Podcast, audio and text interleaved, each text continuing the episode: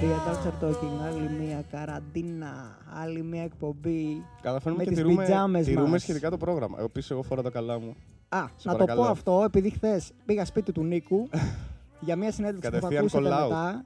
Και Ακόμα δεν αρχίσαμε, ρε. είχα, ρε. ο άνθρωπος πάει με το παλτουδάκι μου, το παντελονάκι μου το ωραίο το σένιο που πάω στους γάμους. με μια ωραία μπλουζίτσα από τα Primark και μου λέει γιατί ήρθες έτσι; Και επειδή εγώ χαιρόμουν που βγήκα από το σπίτι μετά από δύο μήνες, με βρίζει. Ε, εντάξει, όχι, απλά μου φάνηκε υπερβολικό για τη συνέντευξη. Ίσως ξέρεις τι, νόμιζα ότι μπορεί να έχεις στο μυαλό σου ότι θα είχαμε κάμερες και τέτοια και γι' αυτό Όχι, να το βάλεις τα ξέρω να καλά σου. κάνω κάμερες. Δεν ήθελα να βάλω κάμερα να δει κανένας στη μούρη μου. Οκ. Συγγνώμη. Εντάξει. Λοιπόν. Εγώ πάντως το κάνω γιατί ρε Οδυσσέα έχουμε δοκιμάσει να κάνουμε εκπομπή με... και να φοράω πιτζάμες και θυμάσαι πώς πήγε αυτό. Είχε έρθει με πιτζάμα και παπούτσια, ρε φίλε. Δηλαδή, χίλιες φορές να έρθει με τις κάλτσες εδώ πέρα. Δεν- Ξυπόλυτο. Δεν τα αποχωρίζω να δω, έχει κρύο. Που τώρα το σκέφτομαι, πώς είναι να οδηγάς με κάλτσα, ρε φίλε. Δεν γίνεται. Το έχω κάνει. Εσύ οδηγείς με κάλτσα. Ε, Με κάλτσα. Το είχα κάνει γιατί όταν είχα ξεκινήσει να οδηγώ, δεν ξέρω γιατί, αλλά δεν ένιωθα καλά το γκάζ και το φρένο με τα αθλητικά. Πώς; Ναι, δεν ξέρω γιατί. Εντάξει, Σιλά. πλέον δεν έχω θέμα, αλλά ναι. Ήθελα να είμαι σίγουρος. Γιατί Ο- ξυπόλυτο, ας πούμε, δεν έχεις οδηγήσει. Όχι. Αλήθεια. Ε, επειδή είχα μια τραυματική εμπειρία που θέλω να την πω. ε, ήμασταν διακοπές με την αδερφή μου, τον παππού μου και τη γιαγιά μου στο κρανίδι παλιά, σε γκρεμό τώρα παρκαρισμένο το αμάξι σε παραλία. Πάμε να φύγουμε και ο παππούς μου πάει να βάλει μπρος με ξυπο... ξυπόλυτο πόδι. Και το αμάξι έφευγε πίσω. Μμ. Αυτό έγινε δύο φορές. Γιατί και την προηγούμενη μέρα Μήπως το αμάξι απλά έφευγε ήτανε- πίσω μήπως σε ήταν θέμα του κατηφόρα. παππού σου; Ε, σίγουρα, αρχικά. Γενικά, δεν, να μην οδηγάτε με τα πόδια σας, παιδιά. Κρύφτε Με, το. με, με, τα, με τα χέρια. με τα τα πετάλια, χέρια να ρε οδηγάς. φίλε. να βάζεις ένα, ένα τούβλο εκεί πέρα για να οδηγάει, ρε φίλε. Δεν Εγώ και το ξέρω. τιμόνι με τα πόδια το στρίβω. Να ξέρεις. Και τα γλυκά με, τα, με, τα, με το στόμα να τα κάνετε. Δηλαδή να τα. να... δεν ακούστηκε καλά Είπε- αυτό. είπες εδώ κάτι Δεν που ακου- έπρεπε δεν να ακου- καταλάβουμε. Εντάξει, δεν ακούστηκε καλά αυτό, το, παρα, το παραβλέπουμε. Προχωράμε. The Adults are talking. Ένα το επεισόδιο. ναι, μπήκαμε, μπήκαμε πολύ, πολύ γρήγορα. Λοιπόν, ένα το. Έχουμε φτάσει ένα το. Ξέρεις ποιο είναι το ωραίο τι που κάνουμε εμείς εδώ πέρα στο podcast; Ότι κάθε φορά που ξεκινάμε, ξεκινάμε εντελώς κάτι άκυρο. Είμαστε σαν ένα επεισόδιο των Simpsons, όπου οι Simpsons 25 λεπτά στο, θα μπουν στο θέμα τους μετά το δεκάλεπτο. Α σου δείξουν κάτι άλλο πριν, θα σχολιάσουν κάτι άλλο και μετά θα μπουν στο θέμα. Μ' αρέσει πάντως που το παρουσιάζεις λες και το κάνουμε επίτηδες. Δεν το κάνουμε Δηλαδή, επίτηδες. είμαστε, είμαστε τόσο έξυπνοι όσο οι Simpsons. Ακριβώς. Ιδιοφυίε, φιλέ. Ιδιοφυίε. Λοιπόν, και μιας που μιλάμε για ιδιοφυίε. Α, καταρχάς, πριν ε, συζητήσουμε για το θέμα, έχω ετοιμάσει εδώ πέρα. Έχω κατεβάσει. Βρήκα ένα πολύ ωραίο σκίτσο του Αρκά χθες. Ω, θη, θη. Αναθακή. όχι. Το αλλά- αστείο. Ναι, αυτό γιατί είναι αστείο. Έλα να το μου πεις πέτυχα. εσύ, πες μου εσύ. Ε, γιατί γενικά μου έβγαλε για κάποιο λόγο τη σελίδα του Αρκά. Ένα και το εκατομμύριο πέτυχα. likes ο τύπος. Αλλά και γιατί; Παίζει να έχει πεθάνει ο Ορκά, εγώ πιστεύω. Και παίζει να κάποιοι να έχουν τα δικαιώματά του και να διαλύουν. Πάντως, γενικά για να ξεκινήσουμε λίγο την εκπομπή με την Με χιούμορ. σωστή δόση boomer humor που Τέλεια. χρειαζόμαστε, λοιπόν. Έχουμε εδώ πέρα ένα γέροντα, όπου το ρωτάει κάποιος. Προφήτη λέει. Ποιο είναι το νόημα της ζωής; Εν τω μεταξύ, ωριακά έχουμε γίνει καμπουράκι έτσι. Θα διαβάσουμε και εφημερίδε σε λίγο, ρε. Θα πούμε και τα Διαβάζουμε σεξιστικά κόμικα εδώ αστεία πέρα. σε λίγο. Και σε λίγο σεξιστικά αστεία. Λοιπόν, και λέει προφήτη, λέει ποιο είναι το νόημα της ζωής; Και ο γέροντας εδώ που λέμε στη φωτογραφία λέει πάρα πολύ έξυπνα. Απόκτησε πρώτα ζωή και μετά ψάχνει το νόημα της. Ώστε να. Δηλαδή, λίγο υπαρξιακός σαρκάς εδώ πέρα. Δεν μπορώ να το σχολιάσω. Ποιο είναι αυτό. το νόημα της ζωής, τι θα πει ζωή. Είμαι σίγουρος ότι όλα αυτά ήθελε να τα πει με το συγκεκριμένο σκίτσο. Και κάναν κοινοποίηση τώρα κάτι βλαχαδερά να πούμε οπουδήποτε και λένε Ό,τι είπε ρε! Και Έχω πολλα- διαβάσει. Και πολλά χαχά και πολλά χαχά. Έχω δει αυτή η μπλέτσα και το νόημα της ζωής είναι να περνάς καλά. Χαχα. Θετική γαμάει. ενέργεια. Ο μπλέτσας γαμάει. Καλός είναι, εντάξει, Το- συμπαθητικούλης είναι. Το μπλέτσα δεν θα το πιάνεις στο στόμα σου. είναι είναι καταρχάς μπαμπάς του ελληνικού YouTube. Ναι, να σου πω κάτι, τον κράζουν πάρα πολύ τον μπλέτσα. Και ο λόγος για τον οποίο να τον κράξετε δεν είναι η σωστή λόγη να τον κράξετε. Δεν κάνει κάτι κακό άνθρωπος. Είναι απλά χαρούμενος. Γιατί να τον κράξεις; Τον κράζουν πολύ. Ναι, άλλο λέω. είναι Που λες, εκνευριστικό. Δεν είναι σωστός. Εντάξει, εμένα Τα δεν με memes, νοιάζει. τα memes μπλέτσα όμως είναι πάρα Εντάξει, πολύ ωραία. γαμάνε. Εκεί με τη φάβα που είναι σαν εμετός και λέει Ξέρασα. Ξέρεις Και τι το δείχνει. είναι. Καταπληκτικό. ακόμα, ακόμα θυμάμαι το βιντεάκι που είχε κάνει που το είχε σχολιάσει ο Τζέρεμι. Ήμασταν γυμνάσιο εμείς, ξέρω εγώ. Που ήταν τρελαμένος σε ένα σπίτι. Α, κρεμμύδι. α, α».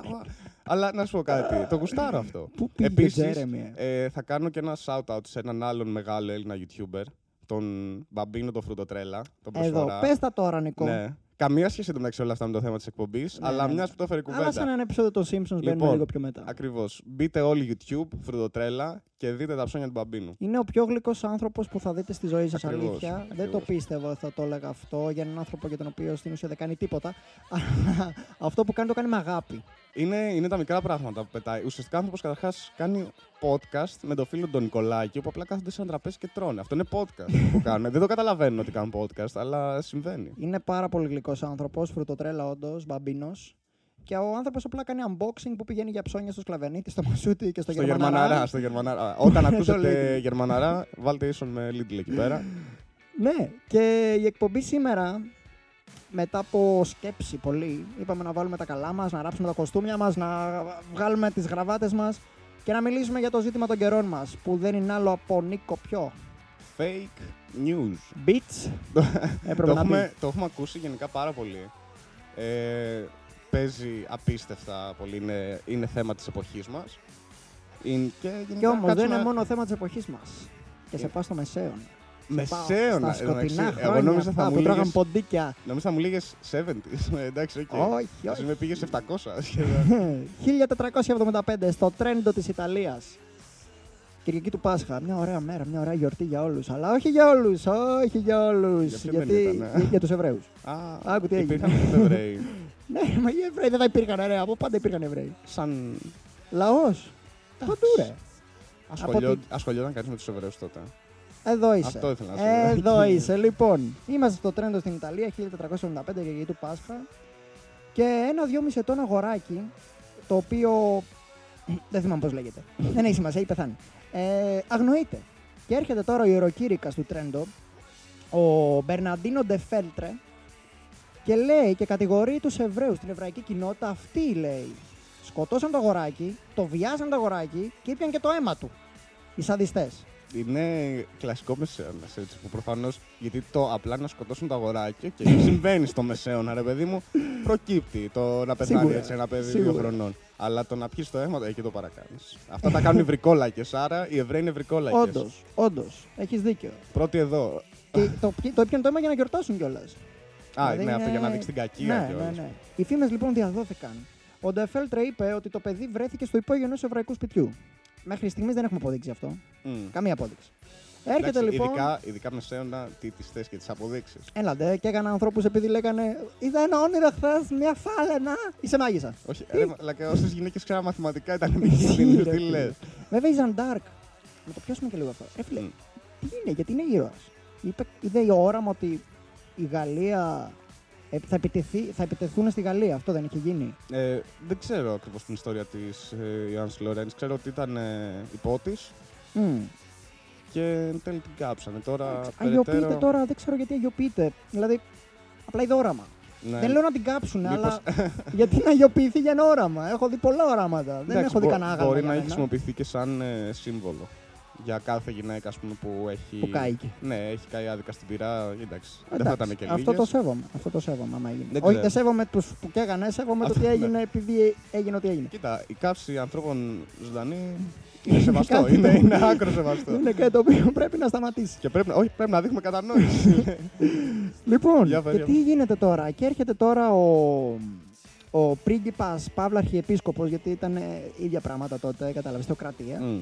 ο οποίος ήταν ε, ο- του Τρέντο, ο Ιωάννης ο Τέταρτος, και διέταξε να συλληφθεί η εβραϊκή κοινότητα και να βασανιστεί. Δεν του έφτανε μόνο να συλληφθεί. Όλη η, Ευρωπα... η Όλη η εβραϊκή εβραϊκή κοινότητα. Μιλάμε Ευρωπαϊκή, για, λες, για μια- 100 ανθρώπους, ρε παιδί μου, στο Τρέντο της Ιταλίας. 15 από αυτούς ε, καταδικάστηκαν σε θάνατο και τους κάψαν εννοείται, όπως είπαμε πριν. Ήταν κάτι προοδευτικό για την εποχή να και ανθρώπους. Ε, και επίσης αυτό ήρθε και στις άλλες περιοχές. Γιατί ακούσανε τα νέα του Τρέντο και λένε: Όπα, οι Εβραίοι βιάζουν και τρώνε αίμα παιδιών Θεέ μου. Οπότε άρχιζαν να σκοτώνουν Στις άλλες Εβραίους. περιοχές πήγαν να το προλάβουν αυτό. Ναι, πολύ. Τους ένιωξε. Είναι σημαντική η πρόληψη. Ε, Γενικά, όταν έχεις τον εχθρό. όλα, όλα αυτά που συζητάμε δεν μπορώ να τα βάζω και στο πλαίσιο του μεσαίωνα. Και είναι, Ναι, γίνεται ρε, ακόμα φίλε, χειρότερα. Ναι, ρε, φίλε. Όντως. Και μ, τι γίνεται τώρα. Μπαίνει στη μέση και ο Πάπας. Και λέει, παιδιά, αυτό μάλλον δεν ισχύει που λέτε για τους Εβραίους και ότι σκοτώσαν το παιδί και ότι έγινε όλο αυτό. Εντάξει, να καταδικαστεί τώρα μια εβραϊκή κοινότητα ολόκληρη, τόσοι άνθρωποι για ένα. Μπορεί να το έκανε κάποιος Εβραίος, οκ, δεν λέμε. Κοίτα αλλά... να δεις που ο Πάπας ήταν ο πιο λογικός εκεί μέσα. Ε, τώρα το γράψανε στα παπάρια τους. Α, οκ. Στα παπά. Για τους και του λένε. Ω, τώρα το. ας- κατάλαβες; Προχωράμε, προχωράμε.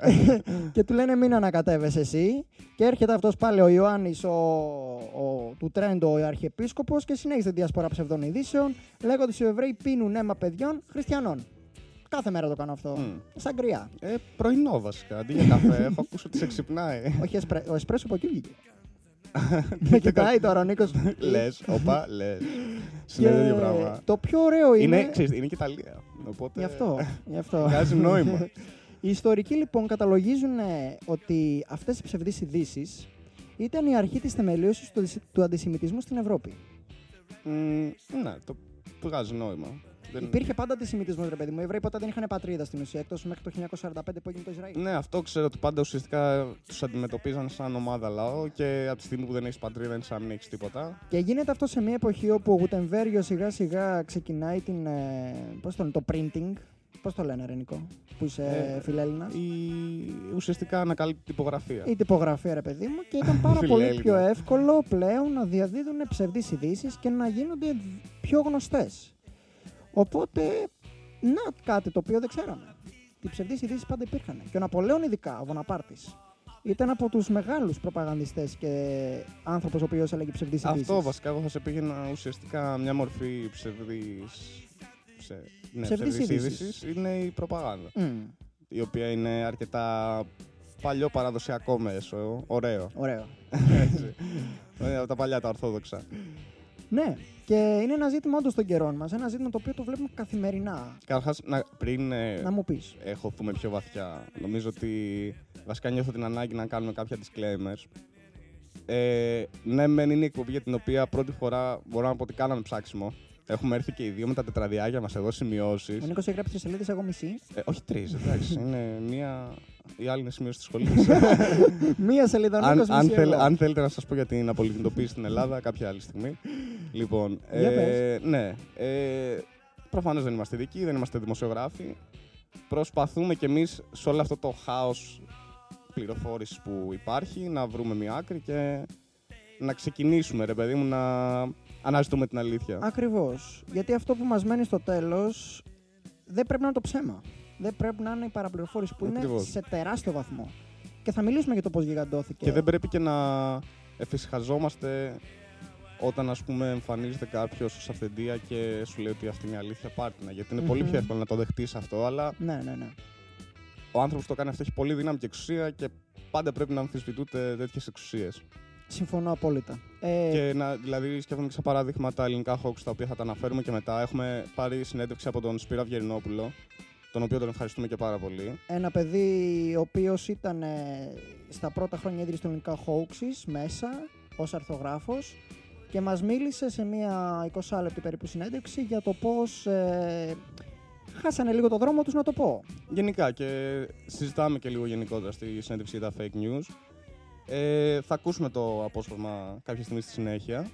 Οπότε Ε, μείνετε συντονισμένοι. Η εκπομπή είναι ωραία, επειδή καταλαβαίνω το, το, οι ακροατές όταν αρχίζουν να ακούνε την εκπομπή μας και εμείς λέμε για άλλα αντάλλα πράγματα. ας πούμε, πάλι, ναι, ναι, τι λένε πηγαίνει, αυτοί. πηγαίνει αλλού. Αλλά, Κοίτα, παιδιά, μείνετε. η σημερινή δεν θα είναι. Βασικά δεν ξέρω αν θα βγει αστεία. Αλλά Πάντα θα βγαίνει. προσπαθήσουμε να. Ναι, ναι, το χιούμορ πηγάζει από μέσα μας. Ε, θα προσπαθήσουμε να την βγάλουμε λίγο πιο. να μην έχει κενά. Γιατί όταν κάνεις κάτι για τα fake news, δεν θέλουμε αυτή η εκπομπή να διασπείρει περισσότερα fake news. Συμφωνώ. Και που λες, οι μουσουλμάνοι στην Ελλάδα δεν είναι ένα μεγάλο ζήτημα, ρε παιδί μου. Ε, Μην απαντήσεις.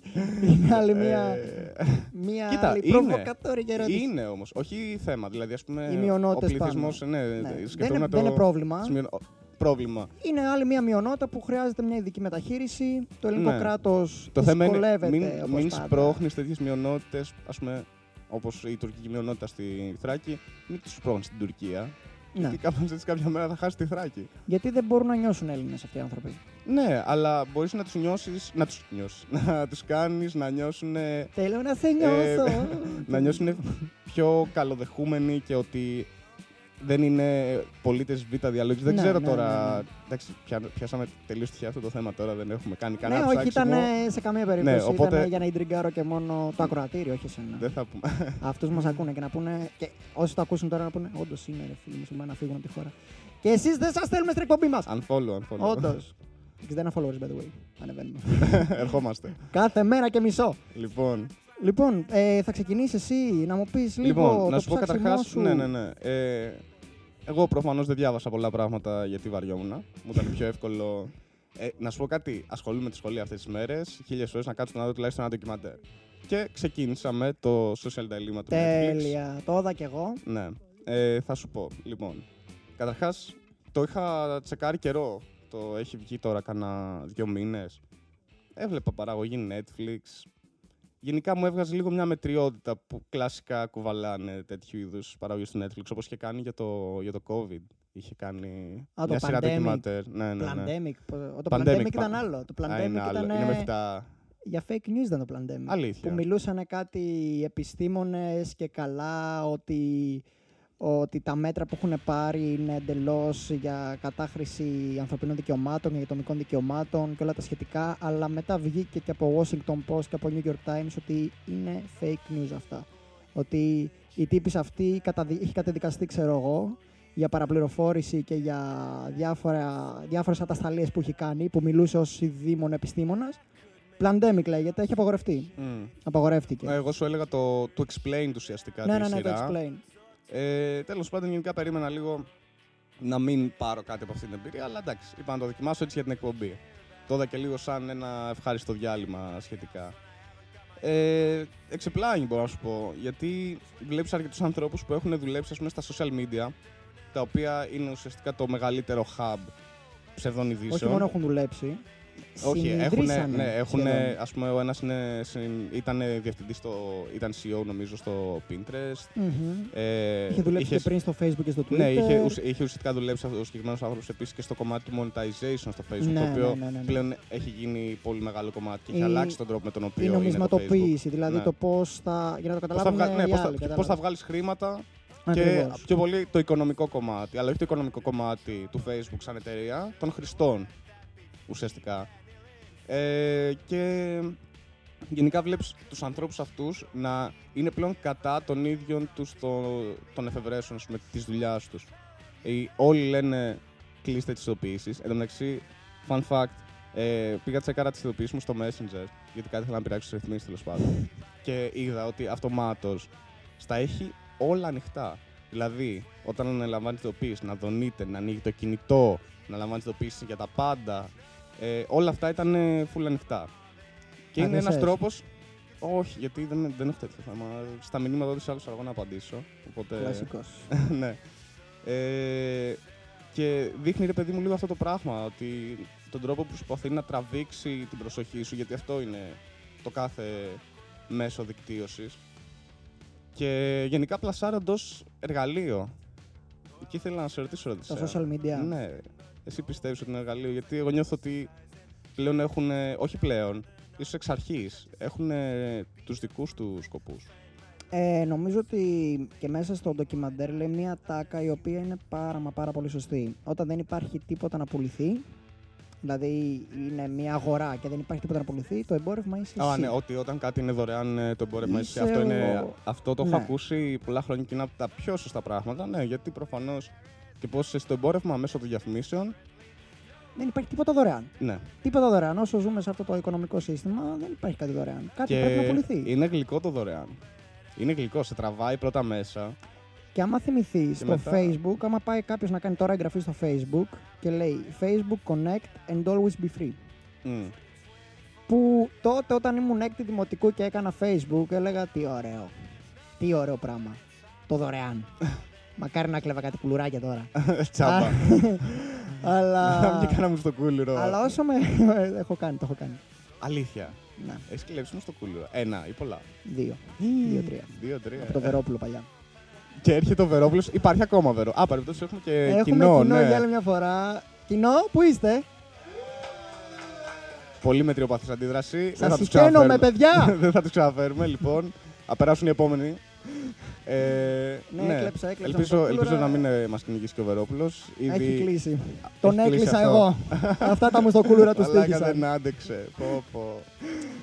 Τι Στεναχωρήθηκες. Τέλος πάντων. No. Ε, ναι, το κατά πόσο εν τέλει μπορούν να γίνουν εργαλεία αυτά τα πράγματα. Υπάρχει πάντα η καλή οπτική και η κακή οπτική.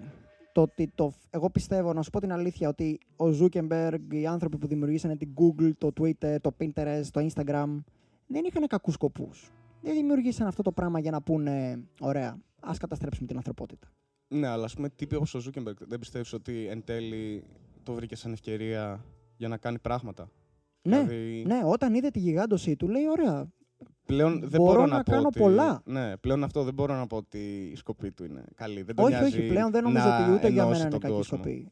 Εγώ σου λέω ότι όταν ξεκίνησες στην αρχή να το κάνω όλο αυτό και το λένε και μέσα στο, στο ντοκιμαντέρ, όποιος το δει, λένε ότι θέλαμε να συνδέσουμε τον κόσμο, να φέρουμε θετικότητα. Mm. Ένα like να φέρει ένα χαμόγελο. Να μιλήσουν κάποιοι με παλιούς Το μαθητές οποίο, τους. μισό λίγο, γίνεται. Δηλαδή, οκ, έχουμε πιάσει τώρα την πιο αρνητική πλευρά ας πούμε, των ε, fake news αλλά και των social media γενικότερα. Βασικά, ναι, είπα την αρνητική πλευρά των fake news. Ε, υπάρχει μόνο αρνητική πλευρά Μόνο στα fake news, ναι, για τα, για τα social media λέω.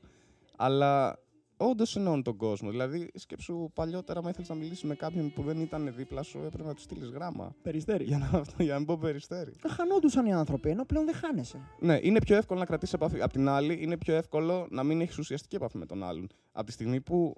Δηλαδή, πάρει για παράδειγμα τώρα, το τελευταίο πράγμα που είχε μπει στο Messenger ήταν τα reactions.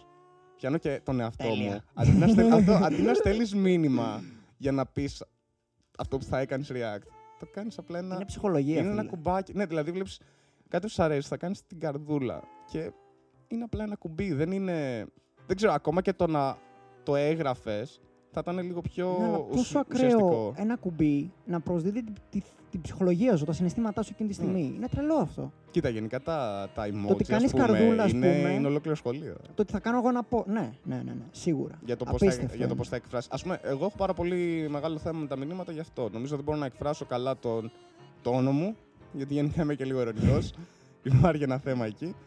Ή, και, ας πούμε, φαίνομαι πολύ πιο ξινός από ότι είμαι, γιατί δεν θα στείλω τόσα emojis και τέτοια τα οποία βοηθάνε. Αλλά απ' την άλλη, δεν μπορώ και τους ανθρώπους που στέλνουν 15.000 emojis μαζί με ένα μήνυμα για να περάσουν αυτό που θέλουν. Τα οποία μερικές φορές δεν φτάνουν και νόημα, έτσι.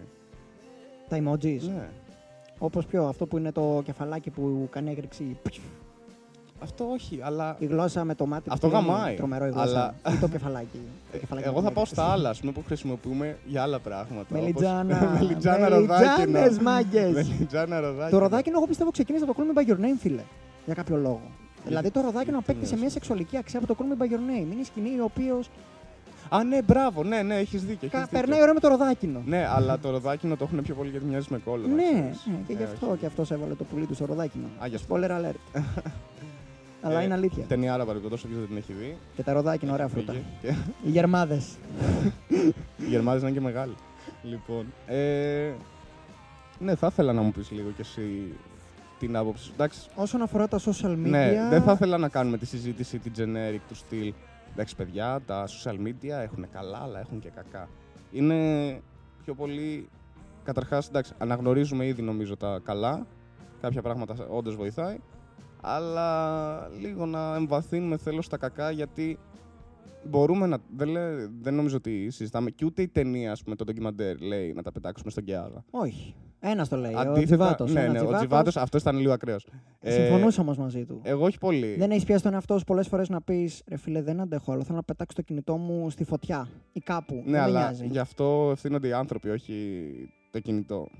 Ευθύνεται. Σίγουρα το κινητό είναι άλλος ένας τρόπος για να κάνεις κάτι. Είναι, είναι Ω, εγώ το σαν το, λέω- όπλο, ρε παιδί Ναι. μου. Δηλαδή, okay, δεν είναι OK να έχεις όπλο, αλλά το όπλο από μόνο δεν κάνει κάτι. ναι, Εσύ θα ακριβώς, πατήσεις φταίει, σκανδάλι. φταίει ο αυτός που το κάνει. Θεωρείς ότι οι άνθρωποι έχουν μια τάση προς τον εθισμό; Είναι αυτή η βασική θεωρία που συχαίνομαι, που συχαίνομαι το ότι έχουμε τάση προς εθισμό γενικά.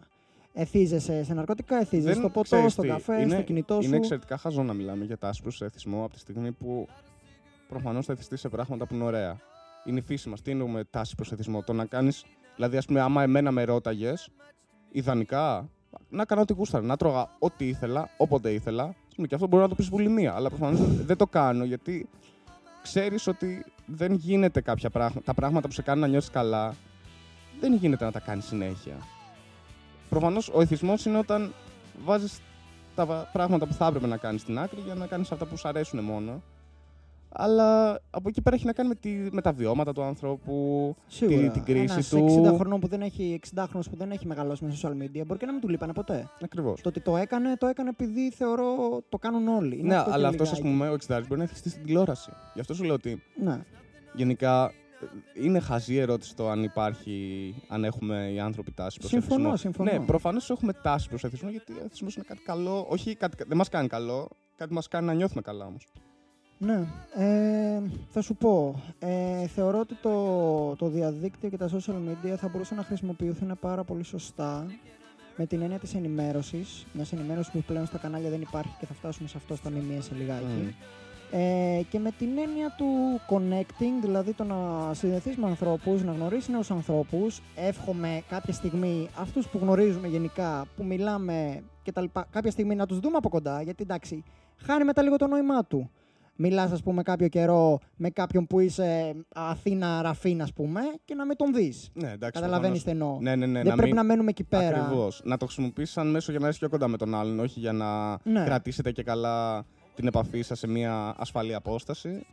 Αλλά το πιο επικίνδυνο, και θα ήθελα να το συζητήσουμε αυτό, είναι η προέκταση του, των social media στη δημοκρατία και στην πολιτική. Και αυτό έρχεται με τα fake news. Μμμ. Ε, ο καθένας μπορεί να δημιουργήσει ένα blog, ένα site, ε, ακόμα και στη σελίδα του στο facebook και να Αυτή είναι, ποστάρει αυτή είναι η ό,τι δημοκρατία του γουστάρει. ίντερνετ καταρχάς. Ναι, ναι, ναι. Που είναι η ευχή και η κατάρα του ταυτόχρονα. Δηλαδή, γενικά νιώθω το, το ίντερνετ είναι το καλύτερο πράγμα και το χειρότερο στον κόσμο. Ακριβώς, ακριβώς. Δεν ξέρω ποια είναι η λύση. Ε, το να, δηλαδή, σίγουρα οι ψευδείς ειδήσεις πρέπει να, να εντοπίζονται και να καταρρίπτονται. Από ποιον; Mm, Ακριβώς. Γενικά, ε, νομίζω ότι ε, είναι μια καλή στιγμή για να ακούσουμε τη συνέντευξη με τον ε, Σπύρο Ωραία, Αυγενόπουλο. ναι. Και για να τη ναι, συζητήσουμε. γιατί ουσιαστικά ε, αναφέρει αρκετά πράγματα για τα οποία θέλουμε να τα συζητήσουμε. Οπότε να ακούσουμε πρώτα τι έχει να πει ο Σπύρος και μετά θα μιλήσουμε πάνω σε αυτά. Συμφωνώ πολύ. Ωραία. Πάμε να το δούμε. Καλησπέρα Σπύρο και ευχαριστούμε για την ε, αποδοχή που μας έκανες στο The Adult Chart Talking που θα εμφανιστείς και όλα στο podcast. Ε, αρχικά λίγο μια, ένα introduction θα ήθελα από εσένα κυρίως. Ε, τι σπουδάζεις, με τι ασχολείσαι και μετά θα φτάσουμε και στο θέμα των ειδήσεων και των ψευδών ειδήσεων που είναι η- το θέμα της εκπομπής. Ε, ναι, καλησπέρα Οδυσσέα και ευχαριστώ για τη φιλοξενία. Ε, κοίτα, εγώ αυτή τη στιγμή σπουδάζω, έχω τελειώσει ιστορικό αρχαιολογικό στην Αθήνα και σπουδάζω τώρα, κάνω το μεταπτυχιακό μου στη Βυζαντινή Αρχαιολογία και Τέχνη ε, στο ιστορικό αρχαιολογικό στην Αθήνα επίσης. Ε, είμαι στο δεύτερο έτος, οπότε όπου να είναι και εγώ τελειώνω θεωρητικά, αλλά λόγω καραντίνας και ιού και τα λοιπά και τα σχετικά, τα πράγματα έχουν πάει λίγο πίσω. Όχι μόνο σε Όλων εμάς, μας. ναι. Ναι, ναι, ναι. Ε, εύχομαι τα καλύτερα και μου κάνει εντύπωση πως ένα παιδί, ρε παιδί μου, από ιστορικό αρχαιολογικό ασχολήθηκε με τη δημοσιογραφία. Πώς έγινε αυτή η σύνδεση, πώς μπορείς να το εξηγήσεις; Καλά, ο, ε, θα πρέπει να πω εδώ πέρα ότι ε, η δημοσιογραφία δεν ήταν ακριβώς αυτό που κάναμε, για παράδειγμα, στα ελληνικά χόξεις κυρίως δημοσιογραφία. Ήταν πιο πολύ το να βρίσκουμε ψευδείς ειδήσεις και να προσπαθούμε να τις καταρρύψουμε με κάποια λογικά επιχειρήματα και Ναι. με κάποια τεκμήρια που είχαμε εμείς. Ε, αλλά όπως μπορεί να καταλάβεις και εσύ, γενικά το να ασχοληθεί κάποιος ιστορικός με τις ψευδείς, ε, ψευδείς ειδήσεις είναι κάτι απολύτως λογικό, γιατί νομίζω ο τομέας μας είναι αυτός ο οποίος δέχεται τη μεγαλύτερη παραποίηση και συνωμοσιολογία που μπορεί να υπάρξει σε κάποιο άλλο τομέα. Αυτός και η πολιτική θα μπορούσα να πω. Μιλάς για τον ιστορικό αναθεωρητισμό, άμα μπορώ να καταλάβω. Ιστορικό αναθεωρητισμό, που αυτό είναι λίγο πιο έτσι ακραίο, ακραία περίπτωση. Ναι. Ε, και μετά υπάρχει και το κλασικό, ότι υπάρχουν πράγματα που δεν κατανοούμε ε, ή ξέρουμε, με, έχουμε λυπείς γνώσεις για όλα αυτά. Οπότε προσπαθούμε να φτιάξουμε μια νέα πραγματικότητα, μια νέα ιστορική πραγματικότητα, η αρχαιολογική. Και πάμε μετά σε παραεπιστημονικές εξηγήσεις. Κατάλαβα. Ας πούμε ένα παράδειγμα. Βασικά πριν το παράδειγμα θα ήθελα να μου πεις, ήσουν ένας εκ των ιδρυτών, αν μπορώ να το πω σε εισαγωγικά, των Ελληνικά Hoaxes. Δηλαδή ήσουν από την αρχή εκεί μέσα. Ε, όχι, όχι, δεν ήμουνα από τους ιδρυτές, ήμουνα... Οκ. Ήμουν στην ουσία ένας μικρός αρθρογράφος, ο οποίος μπήκα δύο χρόνια αφού είχε φτιαχτεί το, το site, ή δύο-δυόμιση χρόνια περίπου. Ε, και γι' αυτό το λόγο, επειδή εγώ είχα και αυτή τη τάση πριν μπω κιόλας στο τμήμα της ιστορίας αρχαιολογίας, να ασχολούμαι με την ιστορία, είχα αναλάβει κατά κύριο λόγο τέτοιου τύπου θέματα που είχαν σχέση με την ιστορία και μπορούσα πιο εύκολα εγώ να ασχοληθώ μαζί τους. Ναι. Και όταν είχες μπει όλο αυτό το ζήτημα με τα fake news ήταν γιγαντωμένο ήδη ή το είδες στην πορεία να γιγαντώνεται; Πώς το εξέλαβες; Ε, εγώ επειδή στην Ελλάδα το ίντερνετ τότε άρχισε να εμφανίζεται, δηλαδή ε, το 2010 με 2011, τότε άρχισε να γίνεται πολύ, να μπαίνει σε κάθε σπίτι, σε κάθε νοικοκυριό που λέμε. Οπότε τότε άρχισε και μια πολύ μεγάλη διασπορά ψευδών ειδήσεων, τις οποίες πολύ συχνά δεν ξέραμε από πού προέρχονται και άμα είναι αληθινά και τι, από πού είναι οι πηγές και διάφορα άλλα στοιχεία.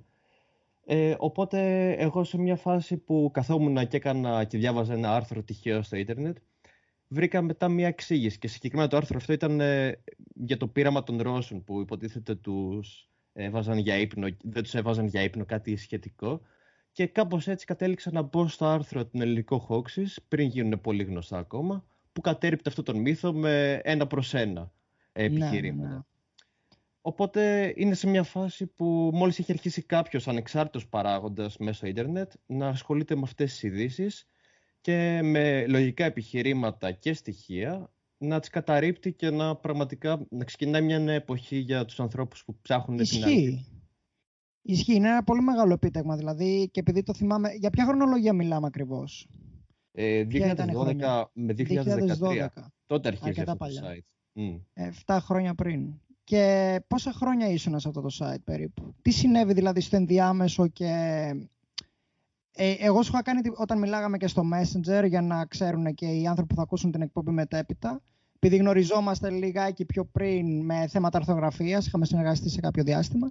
Ε, και όταν εσύ είχα ρωτήσει τι συνέβη στο ενδιάμεσο, γιατί τα ελληνικά hooks έχουν αλλάξει. Δηλαδή δεν γίνεται το fact-checking το οποίο θα έπρεπε να γίνεται.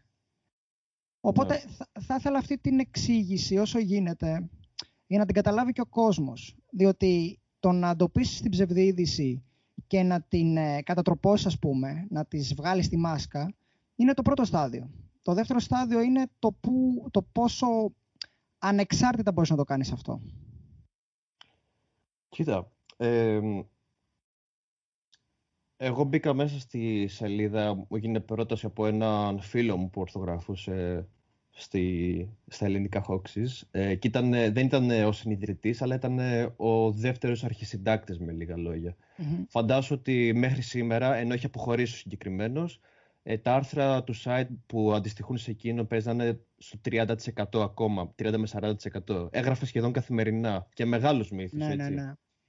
Ε, εντάξει, όντως η εύκολη, η εύκολη δουλειά το να καταρρύψεις, ας πούμε, ότι ο Οδυσσέας δεν πήγε στην Αμερική ή ότι δεν μας περνάνε τσιπάκια με εμβόλια και τέτοια. Ε, αυτά είναι τα εύκολα. Έτσι. Είναι χρήσιμα, το έργο είναι φανταστικό, Σίγουρα. αλλά είναι μια εύκολη δουλειά. Παρ' όλα αυτά, ακόμα και όταν ήμασταν θεωρητικά ανεξάρτητοι, πρακτικά βασικά, όχι θεωρητικά, ε, μπορούσαμε να ασχοληθούμε με θέματα τα οποία μπορεί να έθιγαν κάποια πολιτικά πρόσωπα, ε, πολιτικές καταστάσεις, δηλώσεις γνωστών ανθρώπων ε, και πολλές φορές μπορούσαμε κιόλας να αποτρέψουμε να δημοσιευθούν κείμενα τα οποία ήταν εριστικά και δεν είχαν λόγο ύπαρξης. Για παράδειγμα, ένας ορθογράφος, θυμάμαι, είχε γράψει ένα κείμενο το οποίο ξεκινούσε με μια διατύπωση τύπου ότι ε, σύμφωνα με τις αριστερίστικες ε, θεωρίες ε, υποτιθέμενες επαναστάσεις, κάτι τέτοιο. Και το οποίο έπεσε στην αντίληψή μας ε, και ζητήσαμε να κατέβει το άρθρο και κατέβηκε αμέσως. Ε, απλά... Δηλαδή, παραπλανη, παραπλανητικές ειδήσεις δηλαδή. Ναι, στην ουσία για να περαστεί μια πολιτική άποψη, ναι, το οποίο ναι, ναι. εκείνη την περίοδο. Να πούμε εδώ πέρα ότι το ελληνικά Hawks στην περίοδο που ήσουν εκεί πέρα εσύ ήταν εντελώς ανεξάρτητο μέσο. Δηλαδή δεν, δεν υπήρχε εκεί μέσα κομματικοποίηση ή να υπάρχει κάποιο χρώμα, ας το πω έτσι, κόμματος. Ακριβώς, ναι. Μπορεί κάποιος να έχει κάποιες εννοείται, εννοείται ε, επιθέσει, αλλά εννο, εννοείται ότι προσπαθούσαμε να προσβάλλουμε κόσμο και να μην θίγουμε κάποια ζητήματα τα οποία δεν χρειαζόταν, ας πούμε. Δεν ήταν απαραίτητα για την άνοδο του site. Ε, και ως προς το θέμα της ε, ότι ήμασταν ανεξάρτητοι, πρέπει να πω ότι δεν είχαμε καμία χρηματοδότηση και πολύ συχνά δεν, νομίζω και δεν είχαμε ούτε μία διαφήμιση καν στο site, δηλαδή ούτε από την Google κάτι σχέτο. Υπήρχε πλήρης ανεξαρτησία. Παρ' όλα αυτά, επειδή όντως ήταν μια πρωτοποριακή δουλειά για, για το ελληνικό ίντερνετ, ε, σιγά σιγά αυτό άρχισε να μαθεύεται και να κυκλοφορεί προς τα έξω και μας προσέγγισαν πρόσωπα τα οποία φαίνεται ότι ήθελαν κάπως να το διαχειριστούν και οικονομικά όλο αυτό το ζήτημα. Ε, αυτό γίνεται αρχές 2017 περίπου.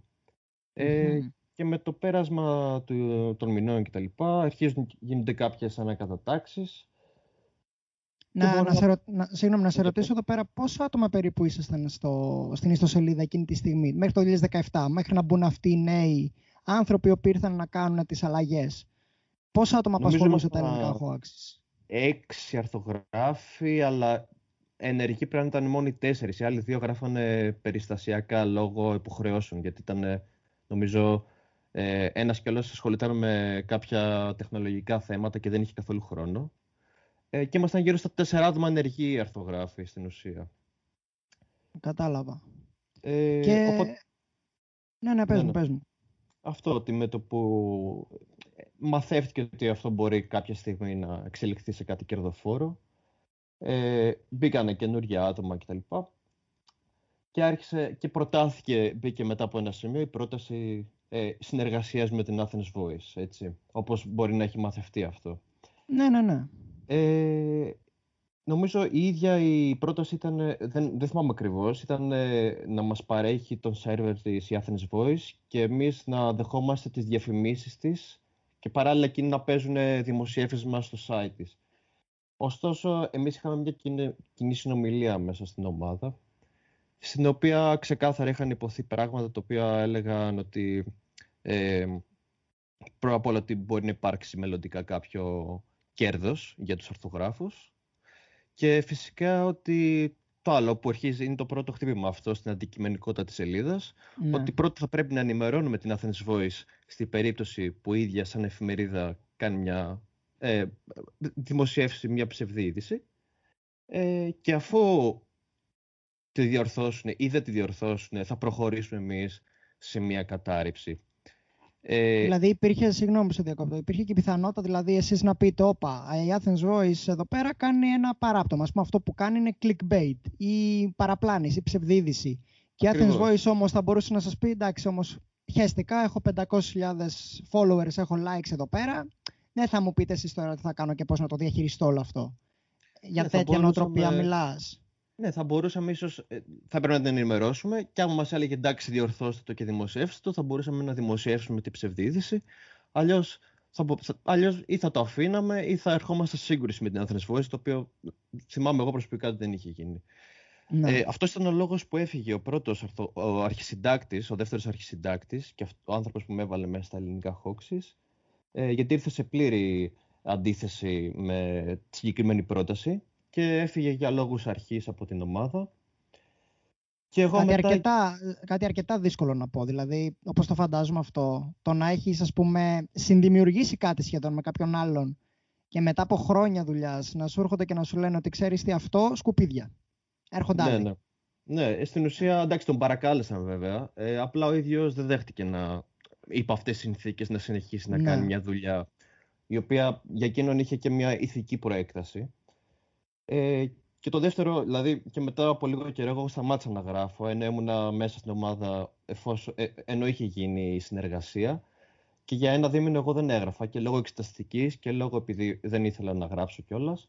Και κάποια στιγμή μέσα στην ομάδα, ένας αρθογράφο, ο οποίος θα σχολιάσω και αργότερα κάποια πράγματα, ε, θέτει το ερώτημα για ένα άρθρο της Athens Voice, το οποίο ήταν clickbait. Στην ουσία ήταν σε φάση πατήστε πάνω στο άρθρο για να δείτε μέσα κάποια πράγματα. Και θέτει το ερώτημα στην ομάδα, ε, θα κάνουμε κάποια κατάρρευση για αυτό το άρθρο, επειδή όντως πιάνει και είναι της θεματικής μας σαν, σαν site. Και το απαντάνε από κάτω, όχι, δεν χρειάζεται και το ένα και το άλλο. Ε, εγώ με τη σειρά μου αντιδράω και λέω παιδιά πρέπει να γίνει αυτό το άρθρο και γιατί δεν το κάνουμε, μήπως οφείλεται στη συνεργασία που έχουμε με τη συγκεκριμένη σελίδα.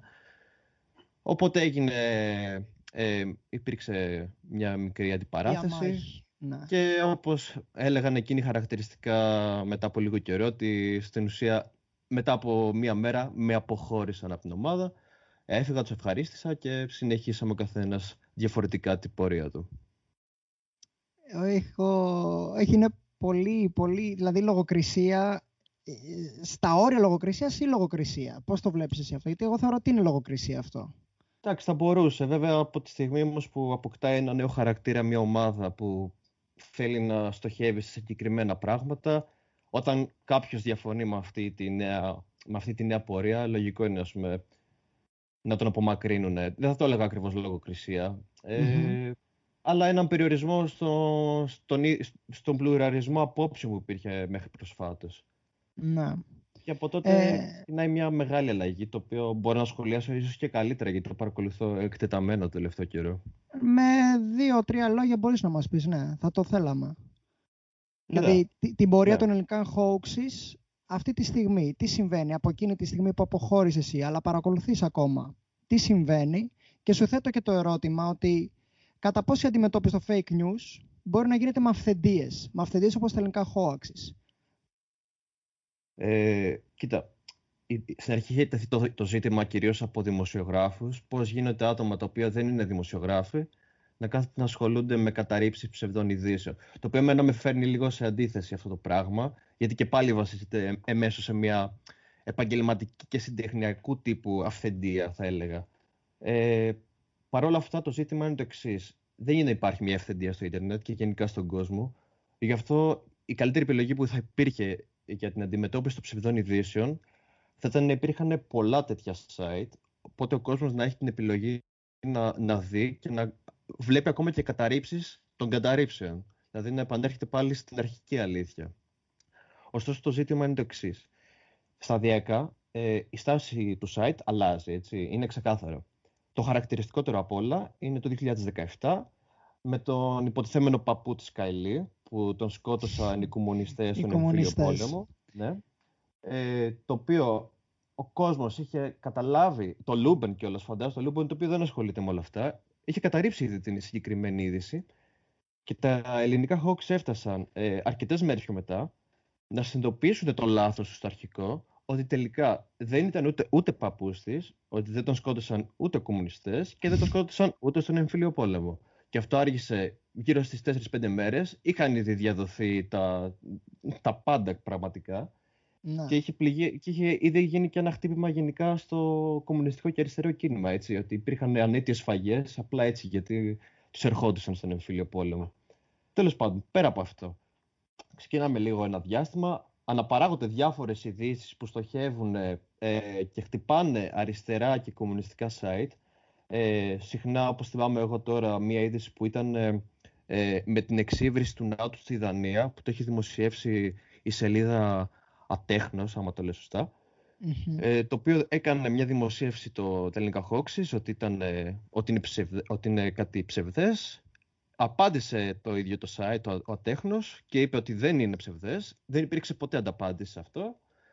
Και για μένα το μεγαλύτερο και πιο σημαντικό χτύπημα που δέχτηκε ίσως ε, η δημοσιογραφία, δεν ξέρω, ακόμα και οι άνθρωποι, το οποίο είναι επικίνδυνο, στα πλαίσια του επικίνδυνου, είναι τα άρθρα που έχει δημοσιεύσει για τη γλυφοσάτη, το οποίο είναι νομίζω ένα στατικό ενός φυτοφάρμακου ε, που γνωρίζουμε ότι μάλλον προκαλεί καρκίνο και για το οποίο μελέτες δεν έχουν ακόμα καθορίσει πόσο βλαβερό ή πόσο βλαβερό δεν είναι. Ναι, ναι, ναι. Και είναι ορθογράφος, ο ίδιος που είχε δημοσιεύσει τότε για την Athens Voice το, ε, το clickbait άρθρο και έλεγε πράγματα ότι ε, πραγματικά ε, τραβιώσουν από τα, από τα μαλλιά σου και έλεγες γίνεται να δημοσιεύουν τόσο ανεύθυνα πράγματα, τα οποία σε βαθμό μπορεί να είναι και εγκληματικά μετά από ένα σημείο.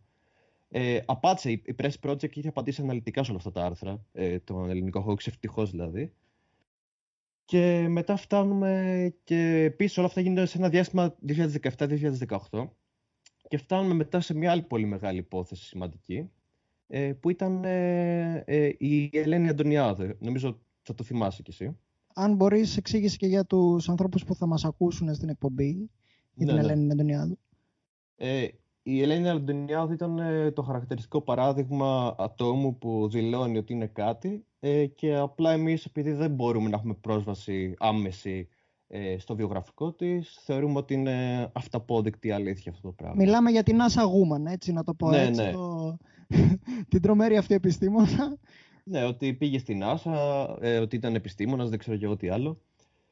Η αλήθεια τώρα, λοιπόν, τα ελληνικά hoaxes είχαν μια ομάδα στο facebook στο, στην οποία στην ουσία προετοίμαζαν ε, ειδήσεις. Δηλαδή γινόταν μια συζήτηση και προχωρούσαν ή όχι μετά σε άρθρο για την κατάρριψή της. Λοιπόν, ε, τον Απρίλιο του 2017 νομίζω, μισό θα σου πω σίγουρα,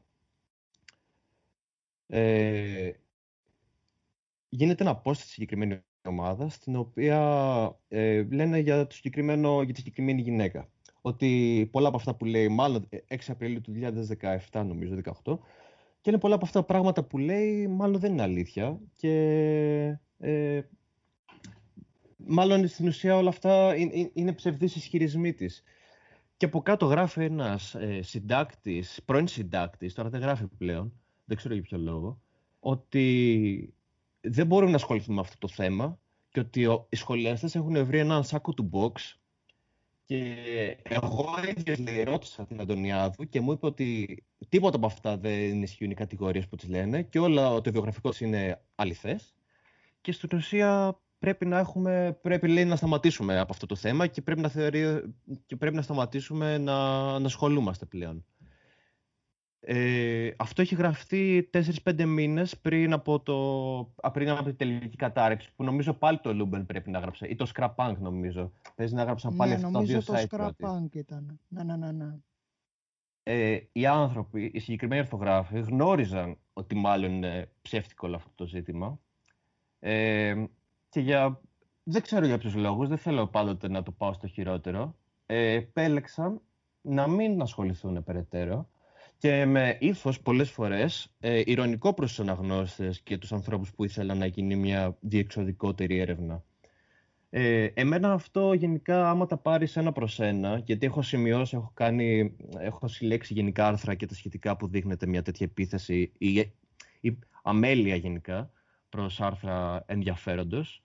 Ε, δεν ξέρω, εμένα μου μοιάζει ότι όλα αυτά σχετίζονται με τη στροφή που έχει πάρει η σελίδα τον τελευταίο καιρό. Ναι δηλαδή αυτή τη στροφή την προς πιο κομματικοποιημένη, να το πω, γιατί η Athens Voice δεν είναι ακριβώς κομματικοποιημένη, αλλά ανήκει στον οφειλελεύθερο χώρο, τον ναι, free θεωρητικά, θεωρητικά με την Athens Voice, ε, ε, μια μικρή διόρθωση, το 2019 έγινε αυτή η κατάρρευση με την Αντωνιάδη. Ωραία. Ε, η, η, συνεργασία με την Athens Voice τελείωσε επισήμως όταν έγινε η συνεργασία με το Facebook. Α, ε, ναι. Αυτό είναι ένα άλλο ζήτημα. Ναι, ναι. Όντως είναι είναι πολιτικοποιημένη και προς την φιλελεύθερη δεξιά η Athens Voice, μην το κρύβουμε τώρα. Το ναι, δείχνει ναι, ναι. σε κάθε άρθρο σχεδόν. Αυτό τι είναι συνεργασία των ελληνικών hoaxes με το Facebook, πώς την κρίνεις εσύ; Ε, κοίτα, το Facebook είναι μια καπιταλιστική εταιρεία και προσπαθεί με κάθε τρόπο να, πώς να, πω, να παρέχει υποτίθεται στους πελάτες της τις καλύτερες υπηρεσίες. Τώρα, αυτό τι μπορεί να σημαίνει στην πραγματικότητα και με τον περιορισμό των ελευθεριών ορισμένων ανθρώπων και πώς μπορεί μία σελίδα να είναι ο φύλακας της αλήθειας ε, σε έναν από τους πιο πολυπληθέστερους ιστοτόπους του ίντερνετ, ε, είναι μεγάλο ζήτημα. Και γενικά μπορούμε να πούμε ότι ε, ε, ε, είναι προβληματικό με το όλο θέμα της αντικειμενικότητας. χαρακτηριστικό παράδειγμα ήταν ότι χαρακτήρισαν ε, ψευδές άρθρο ένα κείμενο της Press Project, ε, τώρα νομίζω στην πρώτη, στην πρώτη καραντίνα, που είχε γίνει ένα μεταφραστικό λάθος και αντί για ε, όχι, όχι κρατικοποίηση, είχαν πει ότι θα γίνει ε, το νοσοκομείο στην Ισπανία, ότι θα τα πάρουν για ένα μικρό διάστημα. Επίταξη. Επίταξη ακριβώς, ναι, ευχαριστώ. Και ο ορθογράφος έκανε ένα μεταφραστικό λάθος και έγραψε ότι θα γίνει κρατικοποίηση στην ουσία. Ναι, ναι, ναι. Και γι' αυτό το μικρό λάθος έγινε ολόκληρη ε, επισήμανση στο Press Project και ότι, ξέρεις, όλα αυτά μαζεύονται. Μετά από ένα διάστημα μπορεί να σου κλείσει και τη σελίδα, ότι διαδίδεις ψευδείς ειδήσεις. Ισχύει, ισχύει. Δηλαδή είναι σε, παρά, σε περίεργα μονοπάτια, σε επικίνδυνα, θα μπορούσα να πω. Ακριβώς. Ε, και για να την κλείσουμε τη συζήτηση, να μην σε ενοχλούμε κι άλλο, είναι και βρέχει κιόλας. Μπορεί να έχεις να πας να κάπου, δεν ξέρω. Ναι, έχω κανονίσει σε ένα μπαράκι, είναι η αλήθεια. είναι ωραία, είναι ωραία εποχή. Ε, για να το κλείσουμε, ρε παιδί μου, ε, θα ήθελα την άποψή σου. Πώς βλέπεις εσύ την κατάσταση με τα fake news στην Ελλάδα αρχικά; Για τον κόσμο, ας το αφήσουμε για τώρα, αλλά στην Ελλάδα. Και mm. πώς μπορούμε να το αντιμετωπίσουμε; Δηλαδή, εσύ που δούλεψες, εννοείται πως αμυστή και πήρε την εμπειρία αυτό το χρόνο στο ελληνικά Hawks, τι θα πρότεινες εσύ; Να πώς, πώς ο αναγνώστης να εντοπίζει τα fake news και να μην πέφτει θύμα της, ε, της, της παραπλάνησης, ας το πούμε έτσι; Κοίτα, ε, όλο αυτό με τα fake news είναι ένα τέρας το οποίο έχει, ε, έχει δημιουργηθεί από το ίδιο το σύστημα που βιώνουμε και έχει δημιουργήσει στην ουσία αυτό που λέμε χρήσιμους ηλίθιους. Sorry για την έκφραση κιόλας. Γιατί βρίζουμε πάρα πολύ στην εκπομπή, δεν υπάρχει θέμα. Ε, οι χρήσιμοι ηλίθιοι, οι οποίοι πιστεύουν σε θεωρίες συνωμοσίας, οι οποίες συχνά συνδέονται με την ακροδεξιά, μπορεί να χρησιμοποιηθούν σε μια στιγμή κρίσης ή πολιτικής αντίδρασης ή πολιτικής συντήρησης. Τι εννοώ; Λέμε για το 5G, για τον κορονοϊό, ο οποίος είναι, είναι κάτι ψεύτικο, τον έχουν φτιάξει για να μας ελέγξουν εμάς τους Έλληνες κτλ. Θα σου έλεγα ένα εχοντροκομμένο ποσοστό ότι αυτοί που κατέβαιναν με τις στολές των Μακεδονομάχων ε, όταν γινόταν η Συμφωνία των Πρεσπών, μεγάλο ποσοστό από αυτούς είναι σχεδόν βέβαιο ότι δεν πιστεύουν στον ιό, ότι είναι ένα τέχνασμα, ότι θέλουν να μας ελέγξουν από τη Νέα Δημοκρατία κτλ. Το πρόβλημα με αυτό δεν είναι ότι μπορείς εσύ πλέον να κάνεις κάτι. Το πρόβλημα είναι να ανακόψεις το ρεύμα. Γιατί όσοι από αυτούς πιστεύουν ότι όλα αυτά είναι θεωρίες συνωμοσίας, ότι είναι ψευδείς ειδήσεις, ότι είναι αληθινές ειδήσεις κτλ. Δεν πρόκειται να αλλάξουν. Έχουν μάθει αυτό το πράγμα. Και άμα τους το κάνεις, μπορεί να τους πληγώσεις και ψυχολογικά, δεν ξέρω. δεν είναι να ανακόψεις τις νέες γενιές, το οποίο είναι πολύ δύσκολο, επειδή δεν είσαι η κρατική οντότητα, να ελέγξεις τι μαθαίνεις στην ιστορία στο σχολείο, ε, τι, τι μαθαίνουν άμα γίνεται η κοινωνιολογία στο σχολείο ε, και τι, τι, τι προσλήψεις και τι παίρνουν ε, όλα αυτά τα παιδιά. Το θέμα είναι εσύ ε, και κυρίως εμείς που ανήκουμε σε μια μελλοντική ακαδημαϊκή κοινότητα, γιατί τώρα είμαστε, εξασκούμε ακόμα, ε, προετοιμαζόμαστε για αυτή την κοινότητα, ναι, ναι. να επιδιώξουμε ε, να δώσουμε τη γνώση μας σε εκείνα τα παιδιά, τους μικρότερους δηλαδή, με συνεχείς συζητήσεις, παρεμβάσεις και να δείχνουμε ότι υπάρχει και ένας εναλλακτικός δρόμος. Δεν είναι μόνο οι αλήθειες της κυβέρνησης και η συνωμοσία. Υπάρχει και κάτι διαφορετικό. Υπάρχει κάτι το οποίο μπορεί να ασκήσει κριτική και στα δύο. Μπορείς να κάνεις το εμβόλιο, αλλά μπορείς να αμφισβητήσει και την κυβέρνηση ταυτόχρονα. Υπάρχουν, υπάρχουν εναλλακτικές λύσεις. Είναι, είναι κάτι όμως το οποίο δεν θα γίνει σήμερα και πρέπει να γίνει με πολύ κόπο και να σπάσουμε αυτή, αυτό τον κλειστό κύκλο που έχουμε δημιουργήσει η επιστημονική κοινότητα στην Ελλάδα. Αυτό θα έλεγα. Πολύ ωραία πράγματα θεωρώ. Και μία τελευταία ερώτηση. Επειδή είδα χθες και το Social Dilemma, δεν ξέρω αν το έχεις δει στο Netflix. Δεν το γνωρίζω, αλλά για πες. Είναι μια, ένα ντοκιμαντέρ το οποίο πώς τα social media στην ουσία επηρεάζουν τη ζωή μας και αυτό που θα ήθελα να σε ρωτήσω είναι εσύ θεωρείς ότι η δημοκρατία σε 20 χρόνια, αυτό το, η αστική δημοκρατία που έχουμε εδώ πέρα, mm. φιλελεύθερη, με τα κακά της, τα, τα πολλά κακά, λίγα καλά πλέον, τέλος πάντων, ε, απειλείται. Απειλείται από τον ίδιο της τον εαυτό. Ε, κοίτα, δεν θέλω να το παίξω γέροντας Παΐσιος γενικά και να προβλέψω το μέλλον. Όχι, δεν, δεν ζητάω πρόβλεψη σε καμία περίπτωση. Ναι. Αλλά τι θεωρείς εσύ ότι με τα fake news απειλεί τη δημοκρατία μας; Ότι σε 20-30 χρόνια, σε 40, δεν είναι πρόβλεψη, ρε παιδί μου, μία σκέψη είναι από αυτούς τους ίδιους ανθρώπους που μιλάγανε στο social dilemma, τους ε, συνειδητές της Google, συνειδητές, mm. συνειδητές του Twitter, του Facebook.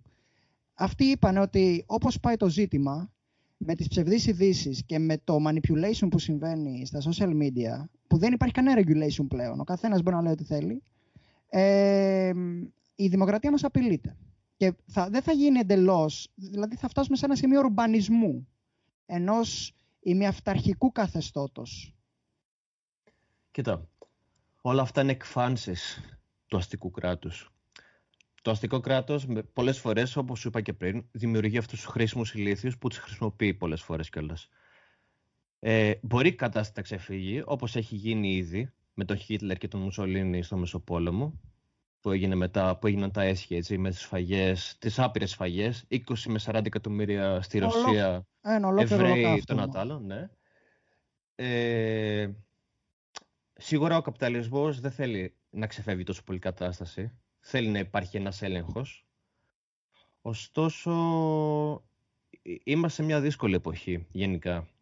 Και επειδή έχει χαθεί σε μεγάλο βαθμό η ταξική συνείδηση, πολλοί άνθρωποι οι οποίοι θέλουν να αντιδράσουν με αυτά που βλέπουν, με, τις, ε, με την καραντίνα για παράδειγμα, με την έλλειψη μέτρων, με την ε, ασυδοσία της αστυνομίας και πολλές φορές και των ίδιων των, των πολιτικών της κυβέρνησης, ε, δεν, δεν αντιδράει σωστά, πάει στο, στο, στο άκρο, στο συνωμοσιολογικό άκρο και συνήθως στην ακροδεξιά. Ε, αυτό είναι ένα επίτευγμα που έχει γίνει μέσα σε ένα μεγάλο διάστημα, έτσι, από το Πασόκ το, το 80 μέχρι σήμερα, που έχει διαλυθεί Ναι. στην ουσία σε μεγάλο βαθμό η αριστερά. Ε, είναι, είναι ένα ζήτημα το οποίο δεν ξέρω πώς θα, πώς θα εξελιχθεί ε, στο μέλλον, δυστυχώς. Ε, ελπίζω ότι ο κόσμος με μία μικρή παρακίνηση θα, θα φύγει από αυτή τη λούπα. Δηλαδή το να έχει να επιλέξει μεταξύ της συντήρησης, Αυτό που είπες πριν, ναι. της δεξιάς συντήρησης και της ακροδεξιάς συνωμοσιολογίας. Αυτό. Ευχαριστούμε πάρα πολύ. Νομίζω ήταν ευχαριστώ ε, πολύ όμορφα πράγματα και θα τα συζητήσουμε και στην εκπομπή. Να την ακούσει την εκπομπή. Ναι, και ναι, εννοείται. ευχαριστούμε πολύ Σπυρό. Να είσαι Να καλά. είσαι καλά. Θα τα Γεια, πούμε. γεια, γεια. Τσάου. Ε, Ε, λοιπόν, ναι.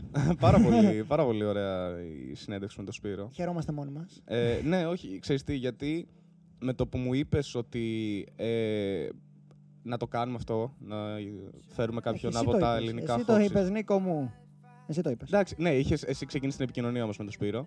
Όπου τον Και- ευχαριστούμε πάρα πολύ ναι, να ναι. ακούει την εκπομπή. Ήταν πάρα πολύ κατατοπιστικός. Αυτό μας έδωσε αρκετά καλή εικόνα γιατί, οκ, το να συζητάμε εμείς εδώ πέρα, το τι παίζει και με τις ψευδές ειδήσεις και οτιδήποτε μπορεί να υπάρχει από υποκινούμενο πίσω, αλλά το να έχουμε έναν άνθρωπο με τον οποίο, ο οποίος έχει ζήσει αυτό το πράγμα και σχετικά πρόσφατα, ε, σηκώνει πολύ κουβέντα. Καταρχάς, ευχαριστώ τον Σπύρο γιατί μας είπε ότι είναι αυτονόητο για τα τσιπάκια. Ξεκινήσουμε να το έχουμε λίγο Ναι, ναι, αυτονόητο, ναι, τώρα ναι, που ναι. σιγά σιγά έρχεται και το εμβόλιο. Δεν Δεν θα, δεν θα έχετε θέμα, παιδιά, εντάξει, δεν θα σας γεμίσουν με 5G. Πολύ, πολύ νερό να σας βάλουν μέσα, έτσι. Το πολύ, πολύ. Άμα είναι δηλαδή να πιστέψουμε κάτι.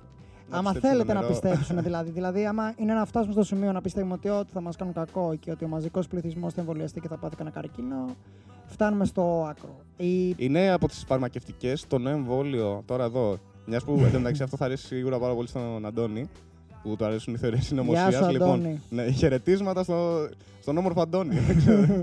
λοιπόν, ε, λοιπόν, το κάνουν οι φαρμακευτικές για να μα κολλήσουν καρκίνο και μετά να μας πουλάνε χημοθεραπείες. Wow! Shite. Και βγάζει και νόημα, ε. Βάζει full νόημα, Οπ. φίλε. Τι έγινε; Εύκολα. Ο Μπούρλα, ο Αριανός με λέγει. Αυτός. Ε, λοιπόν, ναι, ε, αναφορικά τώρα με τη συνέντευξη. Καταρχάς, να σου πω εγώ την εικόνα που είχα για τα Μμμ. ελληνικά hoaxes, γιατί γι' αυτό σου λέω ότι ήταν πολύ καλό το ρεύμα που έδωσες, γιατί δεν είχα ιδέα ότι πλέον έχουν καταλήξει. έτσι. Καταρχάς, έχω καιρό να πετύχω Εγώ έκανα κάποιο like. post. Ναι. Είχα κάνει like παλιά και έκανα like όταν είδα ότι η φάση πηγαίνει στο αντί να κάνουμε fact-checking.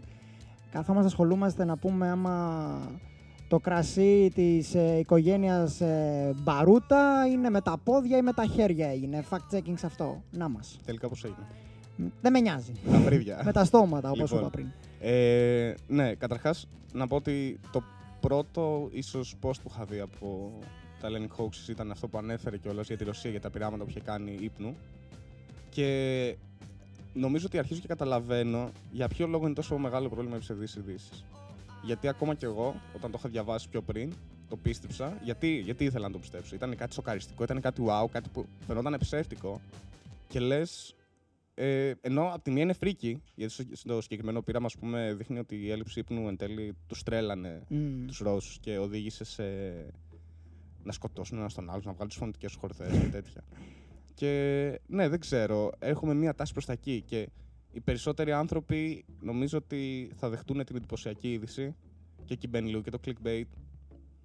Μεγάλος ζήτημα. Παίζουν, το clickbait, ναι, έτσι. παίζουν πάρα πολλά. Εγώ έχω πει την άποψή μου γενικά για το πώς θα πρέπει να λειτουργεί η δημοσιογραφία, γιατί πλέον έχουμε πάει πάρα πολύ προς τα εκεί. με τη συνδρομή, όπως Ναι. γίνεται στην Αμερική και ας πούμε ο Guardian πηγαίνει προς τα εκεί, ε, ο Guardian το αφήνει ελεύθερο γιατί η ενημέρωση πρέπει να είναι δωρεάν. Μμ. Δηλαδή να ενημερώνεσαι. Το θέμα είναι από πού ενημερώνεσαι.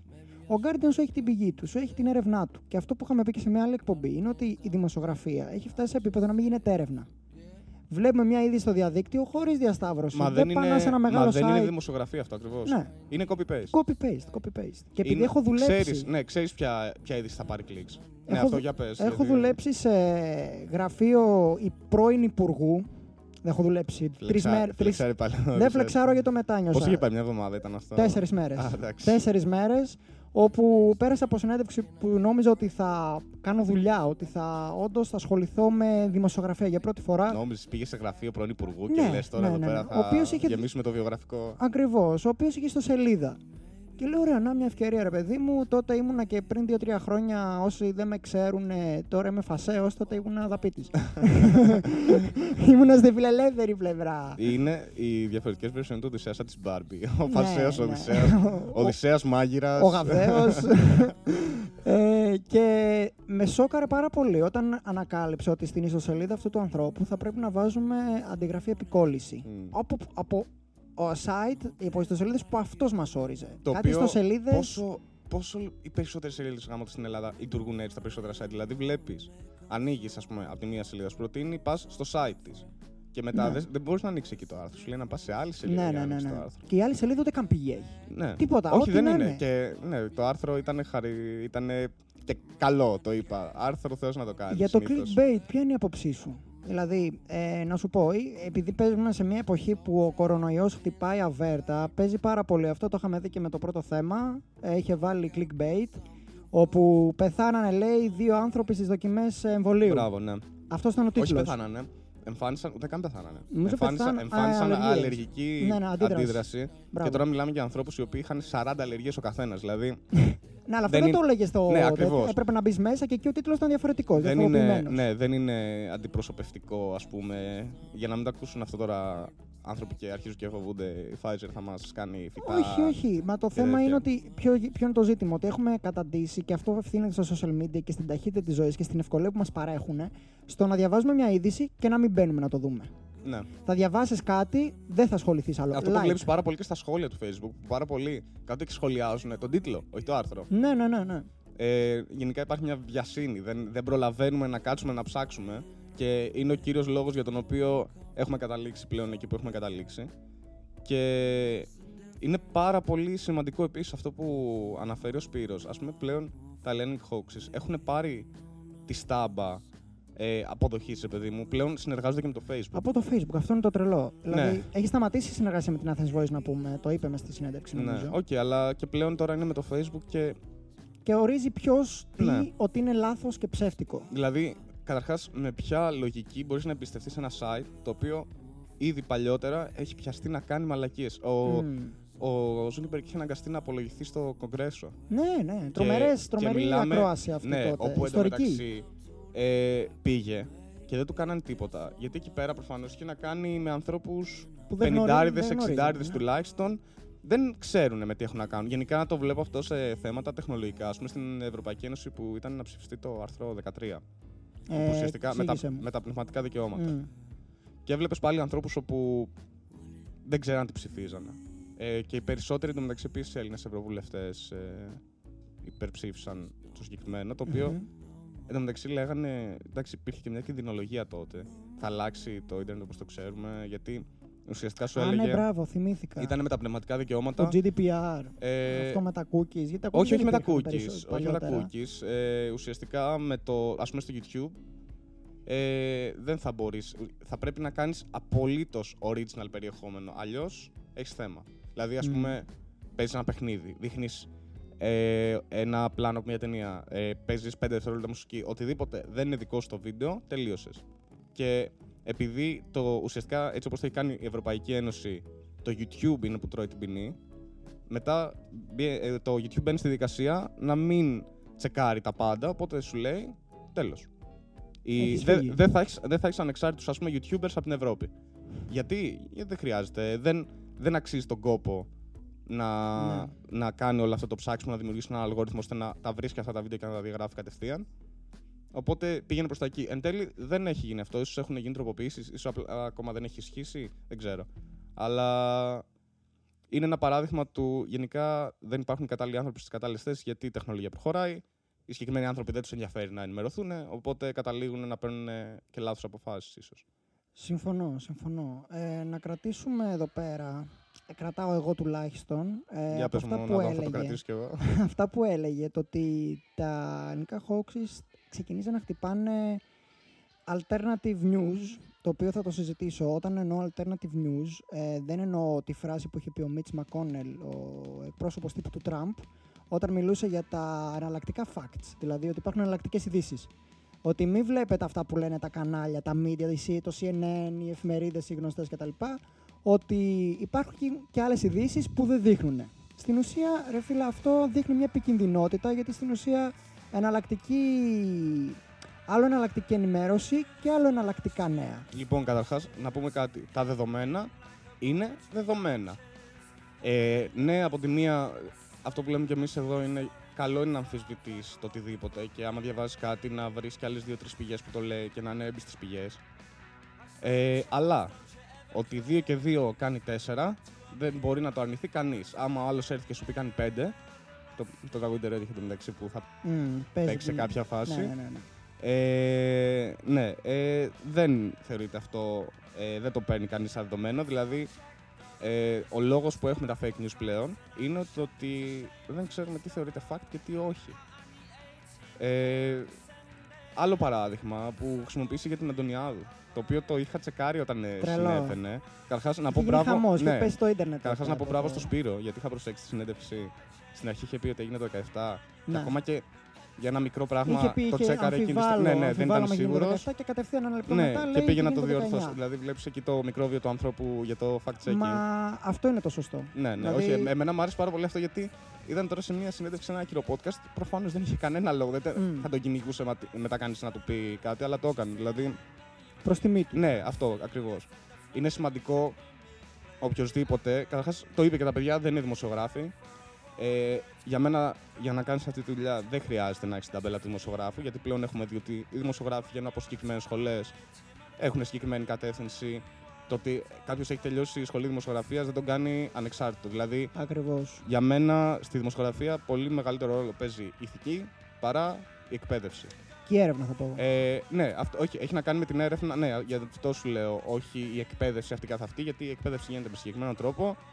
Και να τους- πάρεις ναι. δημοσιογράφου στην Ελλάδα επίσης. Τους ετοιμάζουν για να διαιωνίσουν κι άλλο αυτή την κατάσταση αντί για να την αλλάξουν. Ενώ Ναι. παιδιά όπως ο Σπύρος, ας πούμε, και δεν είναι, δεν είναι μόνο Είναι ο αγάπη Σπύρος. τους προς την αλήθεια. Υπάρχουν, ναι, υπάρχουν πολλά παιδιά εκεί πέρα και τα Hellenic Hawks ξεκινήσανε με πολύ καλό σκοπό.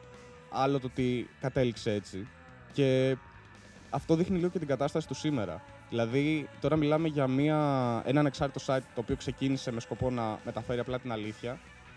Και μπράβο τους καταρχάς που το ξεκίνησαν τόσο νωρίς. Όντως, όντως, όντως. 2012 Γιατί, ναι, κιόλας. Η Τότε αρχή του Facebook δεν, στην ναι, Ελλάδα. και δεν συζητιόταν ακόμη. Δηλαδή και τώρα η κατάσταση είναι πολύ χειρότερη. Αλλά και εν τέλει καταλήγει να κάνει takeover ένα μεγάλο site το οποίο έχει, όπως είπε και αυτός, στη δική του γραμμή και αν αποκλίνεις, σε απολύουν. Αυτό είναι το ζήτημα. Ποιες είναι οι αυθεντίες οι οποίες πρέπει να εμπιστευτούμε; Διότι στην Ελλάδα βγήκε και η, η- η- μια έρευνα της Ευρωπαϊκής Ένωσης όπου δείχνει τη χώρα μας σε πολύ άσχημα επίπεδα στην ελευθερία του τύπου και στην ελευθερία του λόγου. Που μέσα σε αυτό μπλέκονται και τα fake news. Εντάξει, δεν είναι περίεργο το οποίο το ξέρουμε. Δηλαδή, εσύ να σου κάνει την οποιαδήποτε εντύπωση το ότι η Ελλάδα ήταν τόσο χαμηλά; Ε, μου κάνει εντύπωση το ότι είμαστε ευρωπαϊκή χώρα και καλά Είμαστε. μας διατυμπανίζουν όλοι ότι είμαστε στην Ευρώπη και ανήκουμε στη Δύση και, και, και, και, και μένουμε Ευρώπη. Βαλκάνια είμαστε, φιλέ. Είμαστε full Βαλκάνια. Είμαστε Βαλκάνια. Βαλκάνια και, και Ανατολίτες. Το είχε πει. Έχουμε και ένα φίλο από το Περού. Και τον Αλέφος. είχαμε, α, ναι, τον είχαμε ρωτήσει. Shout out στον Αλόνσο. Ε, τον είχαμε ρωτήσει.